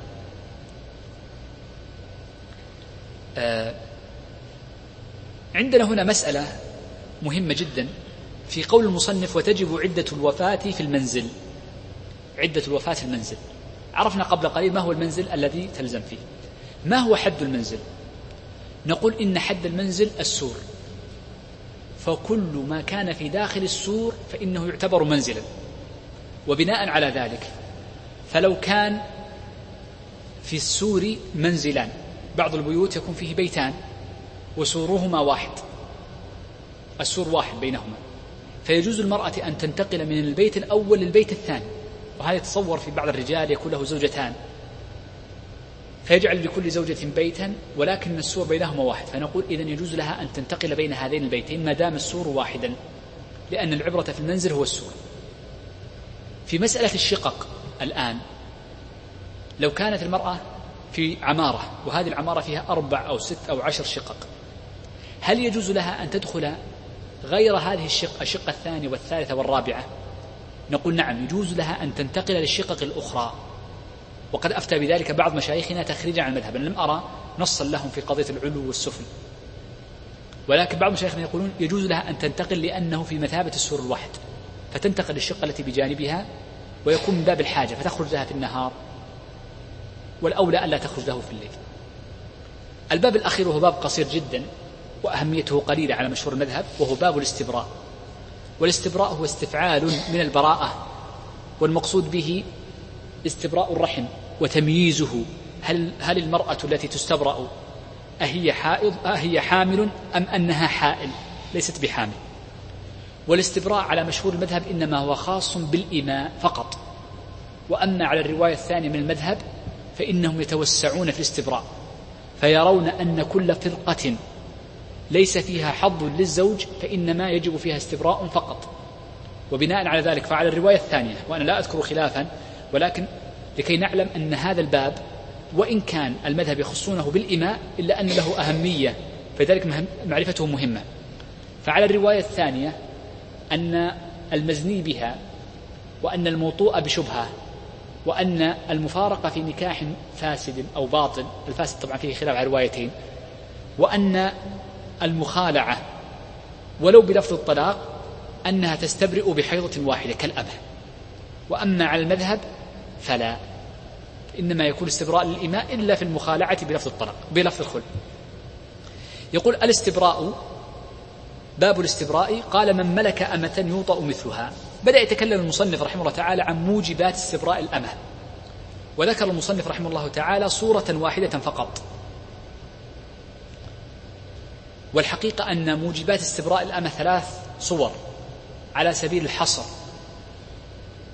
وإنما أورد المصنف صورة واحدة لأن المصنف رحمه الله تعالى في مسائل الإيماء والعتق وما يتعلق بها اختصرها جدا لأنه يبدو أن القرن العاشر الذي عاش فيه المصنف كان الرق وال وال قليلا ليس منتشرا بخلاف القرون السابقة التي قبله كالثامن والخامس أكثر والثالث أكثر.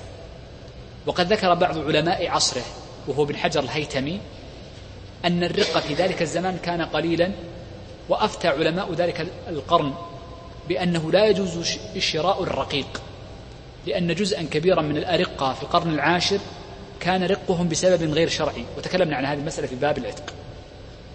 موجبات الرق ثلاثة أشياء. الموجب الأول طبعا عفوا موجبات الاستبراء أي استبراء الأمة أعيد العبارة. موجبات استبراء الأمة ثلاثة أشياء. الأمر الأول الذي ذكره المصنف أن المرأة إذا وطئ أمته إذا وطئ أمته ثم أراد تزويجها أو بيعها. هذه صورة لم يذكرها المصنف. لأني سأرجع لكلام المصنف أجعلها الثالثة لتكون هي الشرح. الصورة الأولى الرجل إذا وطئ أمته ثم أراد أن يزوجها أو أراد أن يبيعها فيجب عليه هو الخطاب هنا متجه للمالك أن يستبرئها قبل بيعها وقبل تزويجها لأن قد تكون حاملا منه. الصورة الثانية إذا أعتق الرجل أمته أو أم ولده أو مات عنها فإنه يلزمه است يلزمها هي فإنه يلزمها هي بعد عتقها وبعد وفاة وفاته عنها وأم الولد إذا مات زوجها ومات سيدها فإنها تعتق من رأس المال فيلزمها هي أن تستبرئ نفسها بحيضة. هذه الصورة الثانية. الصورة الثالثة وهو استبراء المالك الجديد. وهو الذي ذكرها المصنف فقال من ملك أمة يوطأ مثلها حرم عليه وطئها قبل استبرائها. لا يجوز له أن يطأها حتى يستبرئها. إذا الصورة الثالثة إذا ملك الرجل أمة. إذا ملك الرجل أمة يوطأ مثلها فإنه يجب عليه استبراؤها سواء علم أنها استبرئت أو لم يعلم. هذا هو ظاهر المذهب. قول المصنف من ملك أمة يشمل كل أسباب الملك سواء كان بشراء أو بإرث أو بوصية أو بهبة أو بسبي كل هذه أسباب الملك توجب الاستبراء. قال أمة يوطأ مثلها يوطأ مثلها. إذا الأمة إذا كان لا يوطأ مثلها بأن كانت صغيرة وما ضابط الأمة المرأة التي لا يوطأ مثلها؟ أن تكون بنت أن تكون بنت تسع فتسع فأكثر يوطأ مثلها. أقل من تسع لا يوطأ.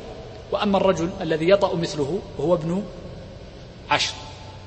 عندنا أحيانا أحكام تتعلق قلت قبل أظن أحكام تتعلق بالتمييز وأحكام تتعلق بالوطء وأحكام تتعلق بالبلوغ وأحكام تتعلق بالرشد بالرشد وأحكام تتعلق بالمراهقة. وكل سن من هذه الأسنان الخمسة لها أحكام تخصه. طيب قال من صغير وذكر وضدهما. قول المصنف من يحتمل أن يعود للمالك الثاني وتحتمل أن تكون للمالك الأول وكلا المعنيين صحيح. المالك الثاني بأن كان المشتري صغيرا فيجب عليه استبراء أو كان المالك الثاني ذكرا أو أنثى صغيرا أو كبيرا أو ذكرا أو أنثى فيجب على المالك الثاني أن يستبرئ. وإن قلنا إن قوله من يعود للمالك الأول فلو كان المشري منه صغيرا أو كبيرا يعني يطأ أو لا يطأ ذكرا أو أنثى فيجب الاستبراء أيضا. وهذا من باب الحكم الكلي بناء على أغلب صوره. قال من صغير وذكر وضدهما أي كبير وأنثى. قال حرم عليه وطئها أي هذه الأمة ومقدماته مقدمات الوطء قبل استبرائها لما جاء عن ابن عمر رضي الله عنه في هذا الباب. ثم بدأ يتكلم عن كيفية الاستبراء قال واستبراء الحامل بوضعها أي بوضعها الحمل. والمراد بوضعها الحمل أي بوضعها ما تنقضي به العدة. وسبق معنا في الدرس الماضي إن كنتم تذكرون ما هو الحمل الذي تنقضي به العدة؟ هو ما استبان به خلق آدمي. وأقله كم؟ لا ستين ستة أشهر؟ لا. وأقله واحد وثمانون يوما. هذا هو أقله على مشهور المذهب يعني في درس آخر سنتكلم عن روايتين فرق بين الأربعين والثمان إذا لابد أن يكون هذا المولود عمره 81 يوم فأكثر. لماذا قالوا وأقله لأنه ربما يخرج الجنين غير مستبين الخلقة. تكلمنا عنها. فدل على أنه لم يتخلق أساسا ولو كان عمره أربعة أشهر. لا نعتبر به. لا نعتبر به. ذكرت لكم قبل أن الجنين هناك أحكام تتعلق إذا كان عمره كم؟ لحظة. وهناك أحكام تتعلق فيما إذا كان عمره كان عمره أربعين يوم وليلة. وهناك أحكام تتعلق فيما إذا جاوز عمره ثمانين. وهناك أحكام تتعلق فيما إذا جاوز عمره مئة وعشرين يوما. مئة وعشرين يوما. وهناك أحكام تتعلق بأكثر مدة الحمل وهي تسعة أشهر. طيب. قال ومن تحيض بحيضة أي بحيضة كاملة لا ببعضها. فلو أنه بدأ استبراؤها وهي حائض لا يجزئ بل لا بد أن تأتي بحيضة كاملة أي بقرء كامل فتحيض وتطهر في أثناء الاستبراء. قال والآيسة والصغيرة وكذلك من لم تحض بمضي شهر. لأن عدتها ثلاثة أشهر فهنا بمضي شهر. أيضا لم يذكر المصنف لكن نفهمها من كلام المصنف الأول وهنا أن التي ارتفع حيضها ولم تعلم ما الذي رفعه فإنها تعتد أو تستبرئ بتسعة أشهر. عفوا بعشرة أشهر. تسعة أشهر للحمل وشهر زائد عن الحمل استبراء. وأما المرأة التي ارتفع حيضها وهي تعلم ما يعني رفعه فإنها تمكث كالحرة لحين انقطاع حيضها وهو الإياس. آه، طبعا ذكر المصنف أنه يحرم وطء المستبرأة وكذلك يحرم مقدمات الوطء كالمباشرة والتقبيل وغيره وغير ذلك لأنه قد يؤدي إلى الوطء فيكون فيه يعني التباس في الأنساب وحينئذ حرم تحريم وسائل لا تحريم مقاصد. بذلك نكون أنهينا بحمد الله عز وجل باب العدة كاملا. في الدرس القادم بمشيئة الله عز وجل نبدأ بباب الرضاع إن شاء الله عز وجل ونكمل ما بعده. نبدأ بالرضاع وأول النفقات. وننهي النفقات في الدرس الذي بعده أسأل الله عز وجل الجميع التوفيق والسداد وصلى الله وسلم على نبينا محمد. ماذا؟ تصبح بنتها. طيب. وهي تصبح ماذا؟ أم زوجته من الرضاعة. إذا حرمت عليه. حرمت عليه الكبرى هنا. فحرمت عليه الكبرى. واضحة الصورة؟ طيب. يب. لو فرضنا انظروا معي هذه الصورة. لو فرضنا أن هذا اللبن من الزوج نفسه. لو أن هذا اللبن من الزوج. الكبرى الأولى عندها بنت أو ولد. ثم تزوج امرأة عمرها أقل من سنتين. فأرضعت الكبرى الصغرى. من الذي يحرم؟ الكبرى أم الصغرى؟ كليهما تحرمان على الزوج. ولذلك يقول صاحب المستوعب وهو السامري يقول وهذه مسألة عجيبة. تأتي امرأة فتحرم نفسها وتحرم ضرتها على زوجها. إذا كان اللبن قد در ممن؟ من الزوج وأرضعت الصغرى سنا وهي أقل من سنتين. طيب إذا عرفنا متى تحرم المرأة أو تفسد المرأة يعني آه، نكاح نفسها. قال وكل امرأة أفسدت نكاح نفسها برضاع وعرفنا صورته قبل الدخول فلا مهر لها ليس لها مهر هنا لأن الفرقة من سبب بسببها وكل فرقة تكون بسببها لا مهر لها فيه وهذا عرفناها قبل. قال وكذا إن كانت طفلة فدبت فرضعت من نائمة. لو أن هناك طفلة صغيرة هي كان الطفلة صغيرة فارتضعت من من نائمة. النائمة قد تكون زوجته وقد تكون أمه وقد تكون أخته وقد تكون جدته وهكذا مما ذكرناه قبل قليل في المسألة السابقة. فحينئذ تحرم عليه لأن العبرة بوجود اللبن. ونحن هنا مسألة مهمة يجب أن نعرفها. أن الرضاعة تحرم سواء كان بإرادة من المرضعة أو من غير إرادة من المرضعة. أن الرضاعة تحرم سواء كان بإرادة من المرضعة أو من غير إرادة لها. فلو كانت المرضعة نائمة أو مكرهة أو أخذ اللبن منها من غير علمها. أو ميتة نعم أحسنت. أو ميتة. أو أخذ اللبن من غير إذنها. فجعل فجعل وجورا لصبي أو سعوطا له فإنه في الجميع يحرم. ولو من غير علمها. لا ننظر لعلم المرضعة ولا إرادتها لأن العبرة بالوجود وهذه من الأشياء التي لا تعلق لها بالإرادة. يقول وإن كانت هناك طفلة فدبت فرضعت من نائمة انتشرت الحرمة ولا مهر لها أيضا لأن العبرة بوجود الرضاعة ووجود التحريم ولم يكن هناك فعل من الزوج بسببه الفرقة. الزوج هو الذي لم يف... تكون الفرقة بسببه. لو كانت الفرقة بسبب الزوج لأثبتنا لها نصف المهر. طيب. طيب هنا لو أن هذه التي ارتضعت ارتضعت من امرأة نائمة وكانت النائمة زوجة للزوج الذي تزوج هذه الصغيرة. من الذي يحرم؟ الثنتان تحرمان. إذا إذا دبت فرضعت من نائمة إن كانت النائمة زوجته فحرمت الزوجتان. وإن كانت النائمة غير ليست زوجته كأمه كأمه وجدته وأخته وربيبته. يعني إن قيل بذلك يعني تحتمل الربيبة فإنه تحرم البنت دون الأخرى لأنها ليست زوجها. طيب. يقول وبعد الدخول مهرها بحاله لأن المهر متعلق بالوطء والوطء وجد.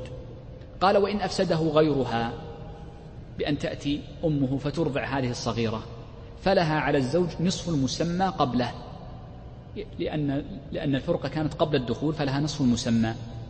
وجميعه بعده أي بعد الدخول لها يعني آه، كامل المسمى. ويرجع الزوج على المفسد وهو المرأة التي أرضعتها أو الشخص الذي أتى بهذا الحليب أو اللبن فجعله صعوطا أو وجورا. طيب. يقول ومن قال لزوجه لزوجته أنت أختي من الرضاع أو أنت أختي لرضاع بطل النكاح. إذا قال الرجل لزوجته أنت أختي من الرضاع. فهذا إقرار منه بما يوجب فسخ النكاح وإبطاله. والإقرار لا شك أنه أقوى ما تثبت به الأحكام. ولذلك لا يشترط فيه التكرار إلا في الحدود. بخلاف الشهادة لا بد فيها من شاهدين. فإنه يبطل النكاح مطلقا. حتى وإن رجع بعد ذلك وقال أنا كنت مخطئا أو أنا كنت أمزح. فإنه لا يقبل منه. نص على ذلك في منتهى الإرادات. لا يقبل ادعاؤه الخطأ ولا دعواه المزاح والهزل. فإنه في الحالتين يعتبر إقرارا منه بما يبطل النكاح. لكن هذا الإقرار يبطل النكاح حكما ولكنه لا يبطله ديانة. انظر معي يبطله حكما ولا يبطله ديانة. ما معنى أنه يبطله حكما؟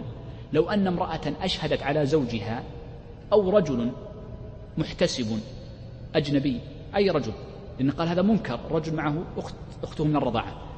رفع للقاضي رفع للقاضي أن هذا الرجل أثبت أمام القاضي أنه قال إن هذا إن زوجته أخته من الرضاعة. فنقول ما دام أنه قد ثبت ذلك بالإقرار عند القاضي فيفرق بينهما القاضي. هذا حكما. إذا بطل النكاح حكما إذا وصل للقاضي. وأما ديانة ما معنى ديانة؟ يعني أن الحكم أن هذا الأمر لم يصل للقاضي وإنما فيما بين الرجل وبين زوجه. قالها مرة وسكت. فإنه يدين. فإنه يدين. بمعنى أنه يعني آه لا يدين فيما بينه وبين الله عز وجل. فإن كان صادقا بقي عقد النكاح من غير فسخ القاضي. وإن كان كاذبا وهو يعلم يعني يعني وإن كان صادقا ما معنى صادقا؟ يعني صادقا في دعواه الخطأ. وإن كان كاذبا في دعواه الخطأ وإنما هو في الحقيقة مقر في الحقيقة بوجود ال ال الأخوة بينهما في الرضاع فإنه يحرم عليه إبقاؤها معه ديانة. نقلب الجملة نقول إن كان صادقا في جملته فتحرم عليه أن تبقى معه ديانة وإن كان كاذبا فيها أو أدعى الخطأ فيها فإنه حينئذ تبقى ديانة. طيب الزوجة نقول الزوجة لها ثلاث حالات. الحالة الأولى إن صدقته قالت نعم هو أخي من الرضاعة فيحرم عليها أن تبقى معه حتى وإن لم تكن لها بينة لأن إقراره مقبول حكما. الحالة الثانية إن كذبته قالت لا لست أخته من الرضاعة. ولم يصل للقاضي ولم يصل القاضي فيجوز أن تبقى معه فيجوز أن تبقى معه. الحالة الثالثة إن قالت لا أعلم بصدقه ولا بكذبه. فهنا يدين نقول ينظر لديانته. طيب. يقول فإن كان قبل الدخول وصدقته نعم قالت نعم أنت صادق فلا مهر لها. لماذا؟ لأن التفريق بأمر منها ومنه. قال وإن أكذبته قالت لا لست أخي من الرضاعة فلها نصف المهر لأن الفرقة تكون منه وليس منها. قال ويجب كله بعده أي بعد الدخول لأنه آه، وطئها وقد ثبت لها المهر بما استحل من فرجها. قال وإن قالت هي ذلك أي قالت هو أخي من الرضاعة فأكذبها. قال لا لست أخاك من الرضاعة فهي زوجته أي ظاهرا وحكما. وأما باطنا فإنها إن كانت صادقة فلا نكاح فيجب عليها أن تسعى للفرقة ولو بخلع بدفع عوض. يعني إذا كانت المرأة عالمة في قرارة نفسها أنها أخت أنها أخت له من الرضاعة فلا يجوز لها أن تبقى معه. فيجب أن تفتدي منه وأن تسعى للطلاق بأي طريق من طرق الطلاق. وأما إن كانت يعني كاذبة فإنها يجوز لها أن تبقى معه. طبعا هنا المصنف بس فائدة عبر بقوله أنت أختي ولم يعبر بقوله أنت ابنتي. لماذا؟ لأن الأخت محتملة مهما كان سنها أصغر منه أو أكبر. وأما البنت فإنها تحتمل أن تكون عقلا بنتا له ويحتمل أن لا تكون بنتا له. فإن احتمل عقلا أن زوجته أن تكون بنتا له بأن كان الفارق بينهما أكثر من عشر سنوات فحينئذ نقول أن قول الرجل لزوجته أنت ابنتي حكمها أي أنت ابنتي من الرضاعة حكمها حكم قوله أنت أختي من الرضاعة. إذا كان الفرق بينهما كم؟ عشر سنوات لأن أقل ما يمكن فيه الوطء ونسبة الولد عشر سنوات للرجل. وإن كان ذلك لا يمكن عقلا بأن كان السن بينهما أقل من عشر سنوات فإن قوله هذا باطل لعدم الإمكان العقلي. فلو قال رجل لامرأته أنت أختي أنت ابنتي من الرضاع فأول ما ينظر القاضي بينهما يقول كم من فرق بينكم في العمر؟ أقل من عشر؟ يصرف النظر مباشرة عن الدعوة بخلاف قوله أنت أختي فلا ينظر للسن. سم إمكان عقلا لا الأخت ما يمكن ما يمكن. لأن أخته قد تكون أخت من الرضاع رضعت يعني في آه، مع أخ له ميت مع مع حمل غير موجود. قد تكون أمه جدته. سم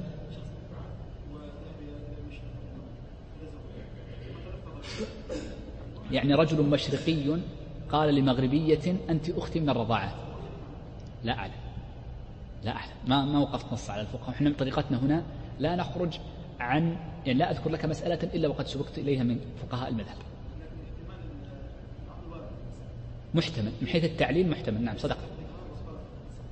نعم.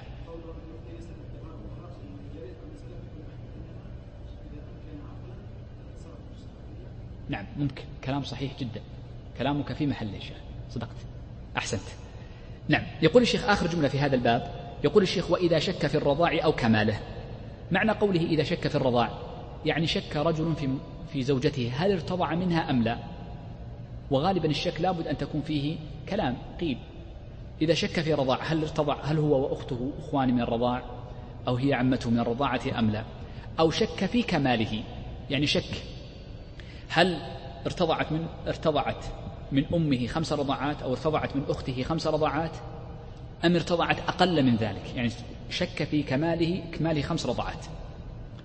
ويلحق بالشك بالرضاع والشك في كماله وهو عدد الرضعات الشك في كون الرضعات الخمس في حولين. فلو شك في ترددوا هل كان في تمام الحولين أو بعده بيوم؟ شكوا. فإنه هنا لا تحريم. لأنه اليقين لا يزول بالشك والأصل عدم وجود الرضاع فلا نثبته إلا بيقين. قال أو شكت المرضعة. جاءت المرأة قالت والله أنا لا أدري هل كان في الحولين أم لا هل كان خمسا أو أو أقل. هل كانت هل كان ذلك يعني هل أرضعت فلانة معك أم لا؟ فشكت المرضعة. فنقول لا يعتبر به لأن اليقين لا يزول بالشك لأن اليقين لا يزول بالشك. قول المصنف رحمه الله تعالى ولا بينة هذه آخر مسألة معنا. قوله ولا بينة لا بد أن نعرف ما هي البينة التي يثبت بها الرضاع. نقول الفقهاء ذكروا أن أقل البينة التي يثبت بها الرضاع شهادة رجل أو إخبار امرأة. شوف عبارتهم. شهادة رجل أو إخبار امرأة. هذا تعبير بعض المتأخرين وهو ابن بلبان في أخصر المختصرات. لما عبروا بشهادة رجل لأن الرجل يشهد. ويجوز شهادة الرجل. وعبروا بإخبار المرأة لأنه لا يقبل شهادة المرأة على الانفراد في المذهب بل لا بد أن يكون إخبارا. وأما غيره من من من فقهاء المذهب فيقولون إخبار رجل أو امرأة. وعندي أن التعبير الثاني قد يكون أنسب لأن القاعدة عندنا أن الإخبار يستوي فيه الرجل والمرأة والإخبار ليس بالشهادة ويكفي فيه واحد مطلقا. وهذا من هذا الباب. فنقول إن الرضاعة من باب الإخبار وليس من باب الشهادة. ولكن عبر ابن بلبان بأن الرجل شهادة لكي يقول إنها أمام القاضي فتكون شهادة. واستثنيت المرأة فنضيق الإخبار في نطاق أضيق. إذا تثبت الرضاعة بشهادة رجل واحد وبإخبار امرأة واحدة. والدليل على ذلك ما جاء عن الزهري محمد بن شهاب الزهري رحمه الله تعالى أنه قال فرق بين أهل بيوت في عهد عثمان بن عفان رضي الله عنه بشهادة امرأة واحدة. وجاء ذلك عن الشعبي بمثابة حكاية الإجماع. فقد قال الشعبي رحمه الله تعالى كان القضاة يعني في عهد التابعين ومن قبلهم يفرقون بالرضاعة بشهادة امرأة واحدة فهذا بمثابة يعني إجماع عملي للقضاة. وهذا من إجماعات القضاة. طيب هذه المرأة لا بد أن تكون مرضية. يعني مرضية شهادتها. سواء كانت المرأة صغيرة أو كبيرة كانت هي المرضعة أو كانت غيرها هي المرضعة. امرأة سمعت امرأة أخرى فيكون من باب الإخبار. لأن النبي صلى الله عليه وسلم قال كيف وقد قيل؟ فأثبت الحضانة بشهادة امرأة. وسواء كانت نعم قلنا إن سواء كانت هي المرضعة أو كانت هي غير المرضعة ولا يلزم يمين معها منها ولا للمشهود له. ما نقول مثل الشهادة بشهادة رجل مع يمين المشهود له لا يكفي شاهد الرجل واحد أو امرأة واحدة من غير يمين لا من الشاهد ولا من المشهود له. طيب هذه هي ما يتعلق بالرضاعة نأخذ بس مقدمة إن أذنتم في العشر دقائق الباقية القليلة فيما يتعلق بكتاب النفقات. نأخذ أوله لعلنا أن نختم باقيه في الدرس القادم. بعدما انتهى المصنف رحمه الله تعالى من العدد ومن الرضاع بدأ يتكلم عن مسألة وهي مسألة النفقات فقال كتاب النفقات. وعبر بالكتاب لأن هذا الباب منفصل تماما أو هذه المسائل منفصلة تماما عن المسائل المتعلقة التي قبله وإن كان فيها شبه ببعضه فإن لها تعلقا بالزوجية ولها تعلق بغير الزوجية. الرضاع تتعلق بالزوجية وتتعلق بغيره كالمحرمية وغيرها فلذلك سماه كتابا وكذلك النفقات. فالنفقات جعلها كتابا لأن لها تعلقا بالزوجية. فالنفقة تجب للزوجة وللأقارب وللمماليك وتجب رابعا أيضا للبهائم. أربعة أشياء. تجب لأربعة أشياء. سنبدأ اليوم بأول هذه الأنواع الأربعة. إذا النفقة تجب لأربعة أشياء. للزوجة لأربعة أشخاص. الزوجة والأقارب والمماليك الذين يملكهم والبهائم التي تكون تحت يده. نبدأ اليوم إن شاء الله بالدرس القادم في الزوجة نأخذ مقدمة فيما يتعلق بالزوجة. يقول المصنف رحمه الله تعالى كتاب النفقات. المراد بالنفقات جمع نفقة والمراد بها في اصطلاح الفقهاء هي الكفاية قوتا وكسوة ومسكنا. ثلاثة أشياء. طبعا نتكلم في, في النفقات للآدميين. قوتا وكسوة ومسكنا وتوابع هذه الأمور الثلاثة. إذا النفقة شرعا لا تجب إلا لثلاثة أشياء. وانتبه لهذه الأمور الثلاثة. القوت والمسكن واللباس وتوابع هذه الأمور الثلاثة. ولذلك المصنف رحمه الله تعالى لما تكلم عن مقدار النفقة سيورد كم مقدار نفقة القوت وكم مقدار اللباس وكيف يكون المسكن وما هي التوابع لكل واحد من هذه الأمور الثلاثة. كل واحد من هذه الأمور الثلاثة له توابعه. فالقوت مثلا على المذهب هو الخبز والأدم فقط. خبز وأدم وتوابعها ما هو؟ هو الماعون. الماعون هذا من توابع النفقة. اللباس عندهم سيأتي بعد قليل ذكر بعض صفاته. ومن توابع اللباس عندهم مثلا يقولون مثلا على سبيل المثال إن من توابع اللباس يرون مثلا النظافة أجرة النظافة كالدهن وغيرها من توابع اللباس عندهم. اللحاف والفراش هذا من توابع اللباس. وإن كان بعض الفقهاء يرى أن الفراش هو من توابع المسكن. المسكن ما هو؟ البيت الذي يكن ومن توابعه الفراش فإن الفراش تابع لا يمكن أن يسكن الشخص في مكان دون فراش. وبعض الأثاث الذي اعتيد أن يكون أثاثا. سنشير لبعض التوابع بعد قليل. طيب. يقول الشيخ رحمه الله تعالى يلزم الزوج نفقة زوجته. وهذا بإجماع أهل العلم. كما قال الله جل وعلا لينفق ذو سعة من سعته. فيجب على الزوج أن ينفق زوجته على زوجته. وهذا بإجماع أهل العلم ولا خلاف فيه. قال قوتا وكسوة وسكناها. هذه ثلاث أشياء هي الواجبة فقط. القوت والكسوة والسكنى ولا يجب غير هذه الأمور الثلاثة إلا أن يكون من توابع هذه الأمور الثلاثة. فلا يجب شرعا أن يعطيها مالا. وسنتكلم عن المال بعد قليل. ولا يجب شرعا أن يخرج عن هذه الأمور الثلاثة التي زادت. والزي... التي ذكرناها. والزيادة عليها هي من باب الإحسان. ويجب أن نعرف هنا عندما نتكلم عن مقدار القوت أو مقدار الكسوة والنفقة أن هذا إنما هو عند وجود الخصومة. وإلا فالأصل أن الرجل ينفق على زوجه في الأساس من باب المعروف والإحسان فالرجل مع زوجه بالإحسان ولكن عند وجود الخصومة وعند وجود التنازع ونحو ذلك فإننا نقول ما هو الحد الأدنى الذي يرجع إليه. وكل ما يذكره الفقهاء هنا من باب الحد الأدنى ومعلوم أن الرجل الكريم لا يقتصر على الحد الأدنى بل لا بد عليه أن يزيد. والنبي صلى الله عليه وسلم كان أكرم الناس. وهذا من باب العشرة بالمعروف. فعندما نذكر هنا بعد قليل المقدار النفقة فإنما نقصد الحد الأدنى الذي من نقص عنه أثم إثما في الآخرة ووجب ووجبت عليه في ذمته. يجب عليه أن تخرج من تركته وتعطى لزوجته أو تعطى لأبنائه إذا جاءت نفقة الأقارب. إذا قال تلزم نفقة الزوجة قوتا وكسوة وسكنا بما يصلح لمثلها. يعني يجب أن يكون لمثلها. سنتكلم عن الصور التسع بعد قليل. بالمعروف أي يكون تقديره بالمعروف. فلا بد أن نزيد جملة بعد قوله يصلح لمثلها بالمعروف أي بما جرى به العرف. يصلح لمثلها ويزاد على الصلاحية لمثلها بأن يكون بالمعروف. يقول الشيخ ويعتبر, ويعتبر الحاكم ذلك بحالهما عند التنازع. بحالهما عند التنازع.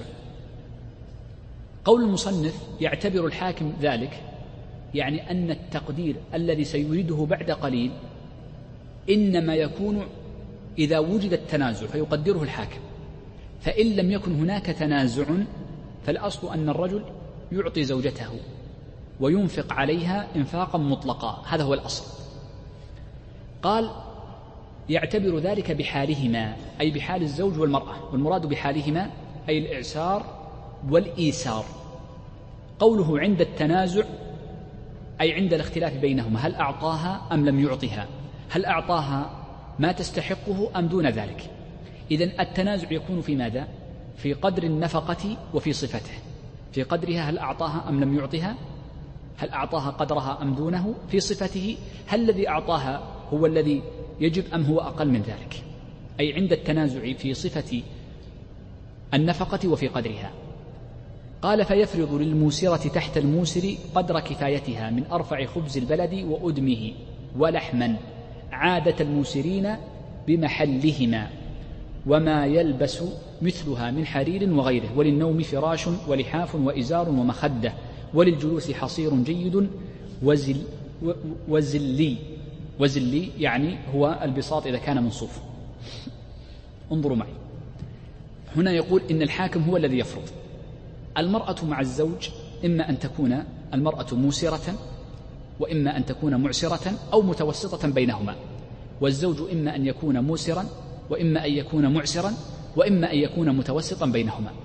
فيحصل لنا من هذه الحالات الثلاث للرجل والمرأة تسع حالات.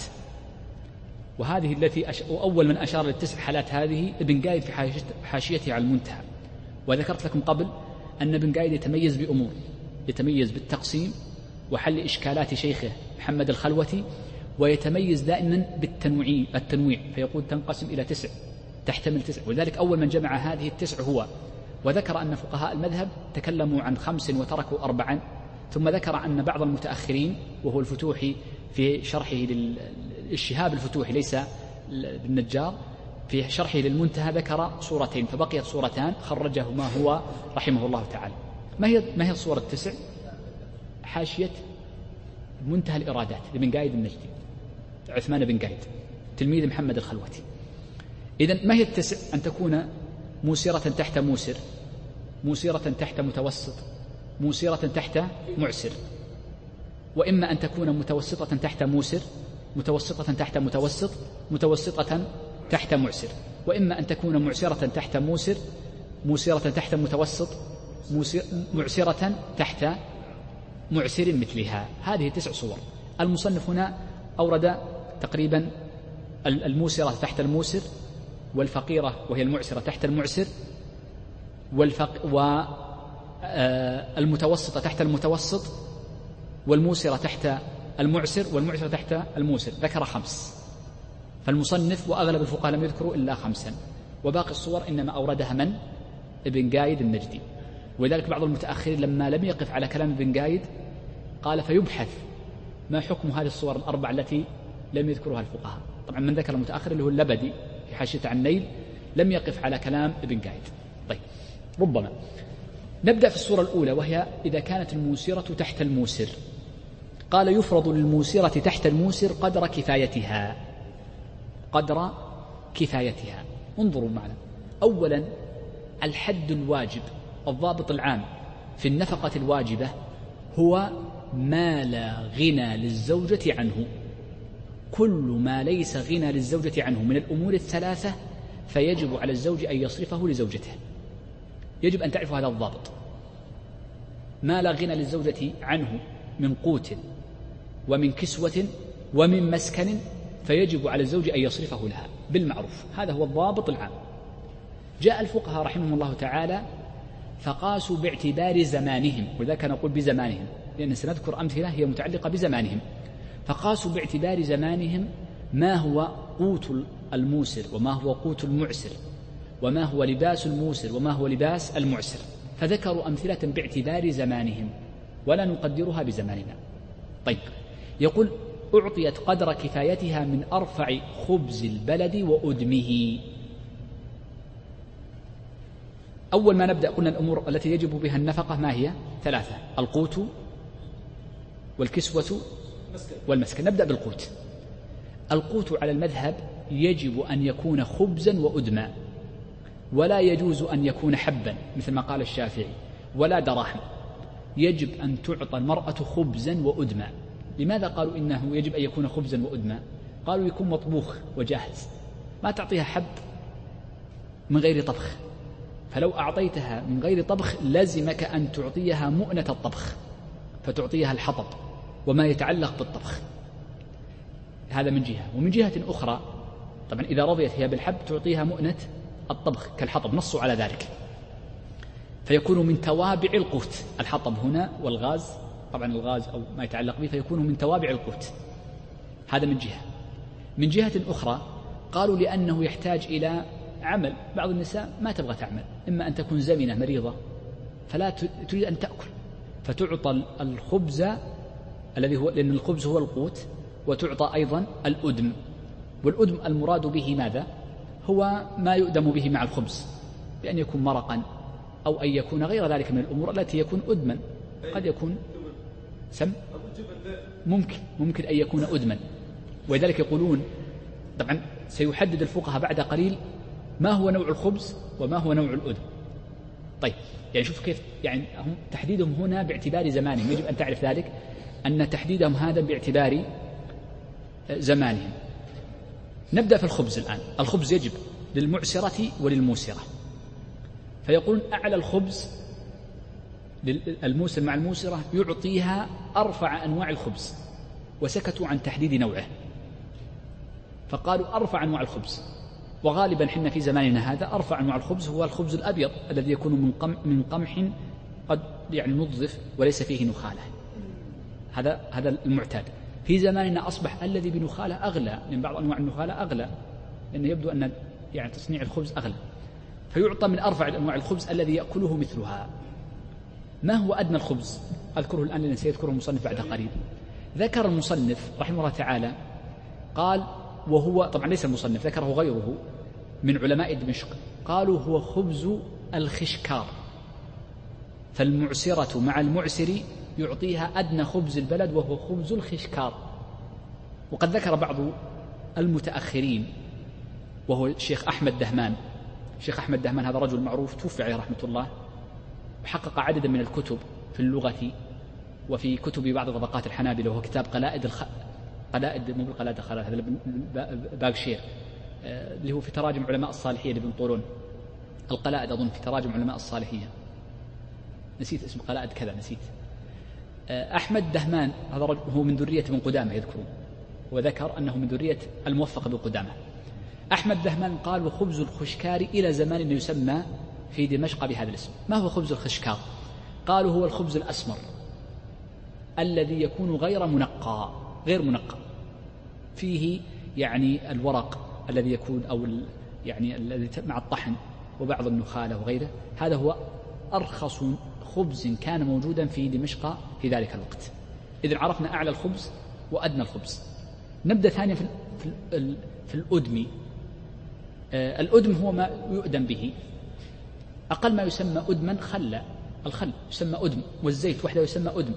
ولذلك قال النبي صلى الله عليه وسلم نعم الأدم الخل. فلو كان الرجل عاجزا عن إعطائها الإدام فيعطيها خلا معه أو يعطيها زيتا كزيت الزيتون مثلا أو سمنا فتؤدم به طعامها فتؤدم به الطعام. وأما إن كان أدمه أكثر فيه أشياء أخرى توضع مع هذا الأدم فإنه يعطيها منه. فالأدم يختلف باختلاف الطباع. طيب. ولذلك يقولون لما عبروا بالأدم قالوا المعتاد من غير تفصيل لأنواعه. طيب. سؤال هنا. لو أن الزوج هذه مسألة ذكرها الفقهاء لو أن الزوج يعطي زوجته من أدم واحد فتبرمت يسمونها الزوجة المتبرمة. ولو أن زوجة متبرمة ملت أدما معينا هل يجب على الزوج أن يغير نوع الأدم؟ قالوا نعم. يجب عليه أن يغير نوع الأدم فيعطيها أدما آخر. لأن الإنسان يمل من الأدم لكن الخبز لا يمل منهم فيؤكل في كل يوم. هذا كلامهم. وقلنا هذا الكلام أكرر مرة, مرة أخرى هذا باعتبار زمانهم. الأمر الثالث قال ولحما. اللحم إنما يعطى للموسرة ولا يلزم أن تعطى المعسرة. تكلم عن زمانهم أيضا. وما ضابط اللحم؟ هل يعطيها في كل يوم أم يعطيها أحيانا؟ ذكر صاحب الوجيز وهو الدجيلي. تعرفون هذا كتاب من أهم الكتب في تقييد عبارات المقنع. هو ألفه بعد المقنع. لكنه في الحقيقة هو استفاد من المقنع كثيرا كما قال مرداوي وفيه قيود. ذكر صاحب الوجيز وهو الدجيلي أنه يعطيها الخب اللحم في الأسبوع مرتين. وأنا أقول أيضا كلام الدجيلي هذا باعتبار زمانه والدجيلي من أي بلد؟ تذكرون؟ لا يا شيخ. أحسنت هو من العراقيين من حنابلة العراق. من حنابلة العراق. وحنابلة العراق لهم مدرسة تختلف بعض الشيء عن مدرسة الشاميين فكان يقول تعطى مرتين. نقول أيضا هذا باعتبار الزمن أذكر لكم باب الطرفة فقط وإلا كما سأذكر بعد قليل العبرة على تحقيق المذهب إنما هو بالعرف. قال ولحما إذن اللحم يعطى للموسرة دون غيرها وضبطه بعض فقهاء المذهب كالدجيلي بأن يكون مرتين وإلا فغالب علماء المذهب أطلقوه. آه قالوا وتعطى أيضا المرأة كل ما يكون به صلاح الطعام من الملح مثلا وتعطى أيضا من توابع الطعام كالأدم آه، عفوا كالإناء قلت الأدم تعطى الإناء أيضا وهكذا. آه، آه، كم مقدار إحنا عرفنا مقدار الخبز وعرفنا كم مقدار الأذن لكن كم مقدار اللحم الذي تعطاه المرأة؟ ذكر صاحب الإقناع أنها تعطى بمقدار رطل وهذا أيضا مبني على عرفهم وما يأكله الناس في ذلك الزمان. وربما يختلف الرجل والمرأة عفوا المرأة النحيفة عن السمينة في مقدار ما تأكل وكل هذا الكلام الذي قدروه إنما هو باعتبار العرف. يقول عادة المسيرين بمحلهما أي في المكان الذي هما فيه فالبلدان تختلف والأشخاص يختلفون غنى وفقرا. قال وما يلبس مثلها من حرير وغيره. بدأ يتكلم عن اللباس. فتعطى المرأة لباس الستر. ضابطه أنها تعطى لباس الستر دون ثياب التجمل. هذا الضابط ذكره في الإقناع. تعطى المرأة لباس الستر دون ثياب التجمل ما يسترها. فإن كانت هي اعتادت أن تلبس الموسرة والموسر أن تلبس حريرا أو خزا أو قطنا أو غير ذلك فتعطى إياه. قال وللنوم فراش ولحاف وإزار ومخدة. يقول إن المرأة إذا كانت يجب من النفقة وهي من توابع نفقة اللباس أو من توابع نفقة السكنى أن تعطى الفراش الذي ترقد عليه. لماذا قلنا إنه من توابع اللباس؟ لأن الله عز وجل آه، عد المرأة لزوجها لباسا فكأنه لحاف لها فذلك يعد من أنواع اللباس. فما يستر حال النوم يعد لباسا. وكذلك يعني من عده من من تبعات المسكن قال لأن المسكن لا ينتفع به إلا بالفراش. انظر معي بس هنا بس مسألة دقيقة جدا في قضية الفراش. في قوله وللنوم فراش ولحاف وإزار ومخدة. آه، يجب على الزوج أن يوفر لزوجته فراش وواضح وهو الذي يجعل تحتها واللحاف الذي يكون فوقها ومخدة بكسر الميم وهو ما تجعله تحت رأسها. هذه الأمور الثلاثة ما فيها إشكال وهي موجودة في أغلب كتب المذهب. زاد المصنف وبعض فقهاء المذهب عبارة وإزار عبارة وإزار والإزار زيادته يعني فيها إشكال. لماذا؟ لأن الإزار لما تكلموا عن اللباس قالوا ولا يعطيها إزارا. قالوا يعطيها مقنعا يعني ما, ما تلبسه في داخل بيته ولا يلزمه يعطيها يعطيها قميصا عفوا يعطيها قميصا ويعطيها سراويل. ولم يعطيها ولا يعطيها الإزار لأن الإزار في عهدهم كان ثوب تجمل. ومع ذلك ذكره المصنف هنا وفي الإقناع في باب الفراش. فكأن فيه تعارض. وأجيب عن ذلك من وجهين. الوجه الأول أن المراد بالإزار هنا في عرف من يلبس الإزار عند النوم وهم أهل الحجاز. نص على ذلك منصور في كشاف الإقناع. واضح الإشكال؟ الإزار ليست له تعلق بالنوم. فسبب زيادة المصنف هنا بالنظر إلى عادة أهل الحجاز أنهم ينامون في الأزر. قال فلذلك يكون الإزار لازما عند النوم. والحقيقة أيضا هذا عندي فيه إشكال. هناك جواب ثان أن أن المراد بالإزار نوع لحاف. فيكون قصد المصنف باللحاف أي اللحاف الغليظ الذي يستخدم حال الشتاء. والإزار هو اللحاف الخفيف الذي يستخدم عند خفة آه، يعني عند عند احترار الشمس فيكون هذا اللحاف مانعا مثلا من الذباب ومن غيره. فيكون هذا اللحاف خفيفا جدا. وهذا الجواب في نظري أنه أقوى من الجواب الأول لأن عادة من من ينام في إزار أصبح الإزار مما يتعلق باللباس وليس متعلقا بالنوم. وقد نصوا هناك أن اللباس لا يلزم فيه الإزار. وهنا مسألة خارجة عن الدرس. ذكر بعض أهل العلم أن من بركة العلم ماذا؟ نسبته إلى أهله. فمن استفاد من رجل علما نسبه إليه. فإن هذا من باب البركة العلم. ولكي لا ينسب للشخص يعني من يعني باب التواضع فيه. ولذلك حتى بعض أهل العلم كان يقول إن يقول آه، رزق الله التميمي الحنبلي ذكر ذلك ابن رجب في ذيل الطبقات. قال يقبح بكم أن تستفيدوا منا ثم لا تترحموا علينا. يعني ينسب له ويذكر له بالرحمة. والشخص إذا استفاد فائدة ممن هو أكبر منه أو أصغر منه فمن بركة العلم أن ينسبها له سواء كان أكبر أو أصغر. ولذلك ابن فيروز في حاشيته على الروض في أكثر من موضع يذكر إشكالات ويذكر حلها ويقول إن حلها هذا كان من بعض أذكياء الطلبة الذين كانوا يحضرون عند ابن فيروز في حاشية الروض. وأنا أقول إن هذا التوجيه الثاني استفدته اليوم من أحد الشباب الذين أوردتها عليه وهو من الشباب الصغار صلى الله عز وجل التوفيق والسداد. فأفادني بالتوجيه الثاني احتمال أن يكون أن المراد بالإزار الملحفة الخفيفة وهو توجيه قوي. فهذا أقول فيه كما قال ابن فيروز من أذكياء الطلبة أسأل الله عز وجل أن يوفقنا وإياه لكل خير. يقول الشيخ وللجلوس حصير جيد إذا كانت المرأة غنية. آه، فإنها وهو غني فيعطى حصير جيد. والزلي والزلي هو نوع من أنواع زي ما نسميه إحنا الزوالي وهي البساط الذي يكون من الصوف يكون نوعا غاليا ويسمى الطنفسة بكسر الطاء وقد جاء فيه خبر في الموطأ. يقول الشيخ نختم به الآن يقول وللفقيرة تحت فقير من أدنى خبز البلد. وقلت لكم إن بعضا من متأخر الحنابلة كالشويكي مثل له بالخبز الخشكار وهو اللي يكون الأسمر الذي يكون خبز الأسمر نسميه خبز الأسمر. بشرط أن يكون غير منقى. قال وأدمن يلائمه يلائم الفقير والفقيرة ولو زيتا ولو ما تيسر. قال وما يلبس مثلها ويجلس عليه ولو كان حصيرا من يعني جريد أو من نحو ذلك. قال وللمتوسطة مع المتوسط والغنية مع الفقير وعكسها ما بين ذلك عرفا.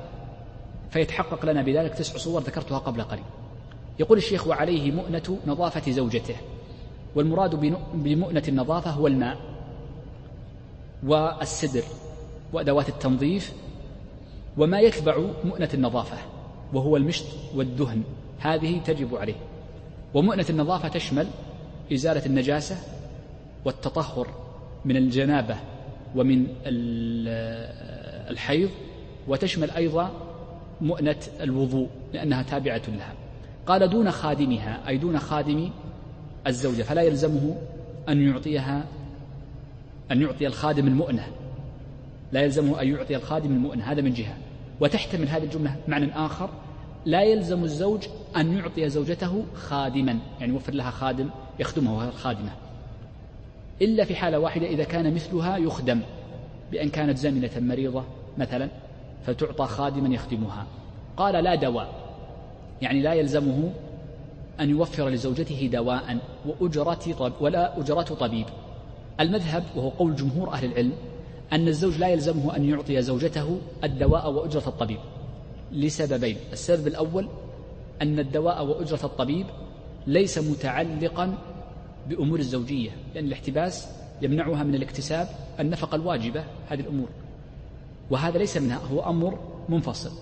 والسبب الثاني أن أجرة الطبيب والدواء هو في الحقيقة من باب يعني الأمور المظنونة ولا تجب شرعا. مر معنا أن الشيخ الإسلام ابن تيمية قال بالإجماع لا يجب العلاج بل إن رواية في المذهب قيل بأنه الأولى تركه لا نقول مكروه العلاج وإنما نقول الأولى تركه وفي رواية أنه مباح وهو مشهور المذهب. فلا يعطى المال لشيء مباح وإنما يعطى لشيء واجب فالأكل والشرب واجبان فيبقى فقط في التقدير. وأما العلاج فليس بواجب حكي الإجماع عليه. إذا لعدم وجوبه ولأنه ليس متعلقا بهذا الأمر. هذا كلام لكن لا شك أن الرجل من باب كمال المعروف والإحسان أن ينفق على زوجته إن كانت غير قادرة على أن تعالج نفسها وأن تقوم بحاجة نفسها في هذا الباب. بذلك نكون بحمد الله عز وجل يعني قطعنا يعني مشوارا طيبا. أسأل الله عز وجل لجميع التوفيق والسداد. صلى الله وسلم على نبينا محمد. إن كان في هناك أسئلة في خمس دقائق. سب شيخ.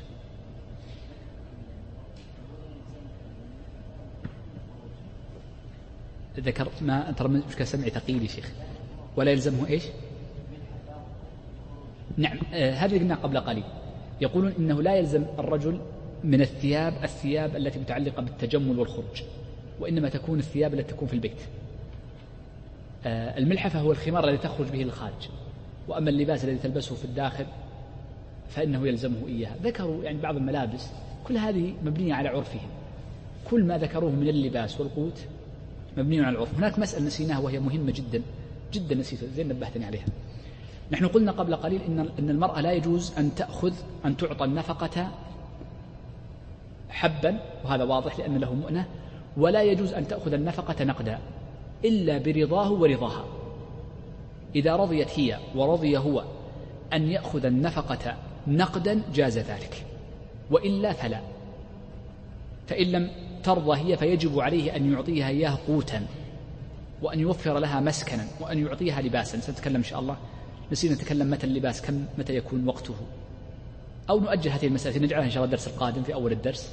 نجعله مفتاح درسنا. أسأل الله عز وجل الجميع التوفيق والسداد. وصلى الله وسلم على نعم شيخ محمد آخر سؤال.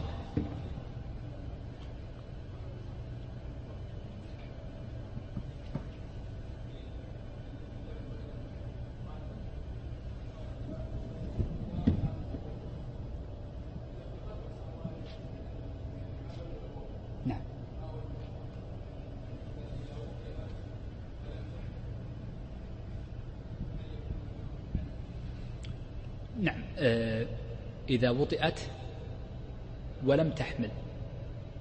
ما ينسب. إذا وطئت ولم تحمل. فيكون يعني قوله لا موطوءة ولا حمل إذا كان بلا وطئ وبلا حمل لا شك أنه لا ينسب لا, لا يحرم عفوا لا له ولا لها. وإن كان بوطئ دون حمل بوطئ وحده دون حمل أيضا لا ينسب لا له ولا لها. وإن كان بحمل دون وطئ فهذه ذكرناها قبل قليل له صورتان. الصورة الأولى إن كان بلا وطئ ويمكن نسبة الولد لرجل فهذا غير مستثنى اللي هو التحمل اللي ذكرناه قبل قليل. وإن كان يعني حمل بلا وطئ وهي ليست ذات فراش يعني فنقول إذا فقوله ولا حمل تحتمل لمطلق الجمع وتحتمل للمغايرة وليس المراد المغايرة قطعا. لأنه قد ينسب الولد بلا وطن. وإنما مطلق الجمع. هذا ظاهر المصنف. آه لا قد نقول مطلق الجمع. أحسن المصاحبة في الحضور في الأعيان. في الأعيان لكن هذه في الأوصاف. الأوصاف ما فيها مصاحبة فيها جمع. الجمع يشمل المصاحبة والزيادة. نعبر بالمصاحبة في الأعيان. جاء زيد وعمر. هذه مصاحبة. لكن لما تقول آه طويل وكريم. هذه ليست مصاحبة وإنما جمع في الأوصاف. فلو تعبر بالجمع أن الواو تفيد مطلق الجمع أولى من أن تعبر بالمصاحبة. المصاحبة دائما تكون في الأعيان.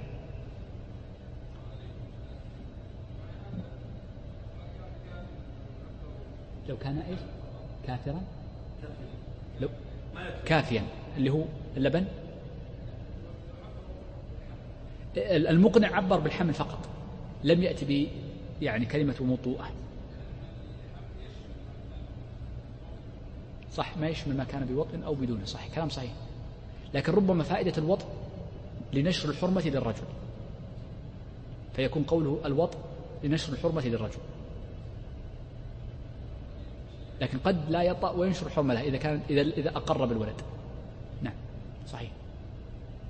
لعلي أتأملها إن شاء الله. الآن سأسجلها معي أتأمل الدرس القادم أفتتح بها الإشكالات هذه بإذن الله. سأسجلها في ورقة إن لم أنسى الآن. صلى الله وسلم على نبينا محمد.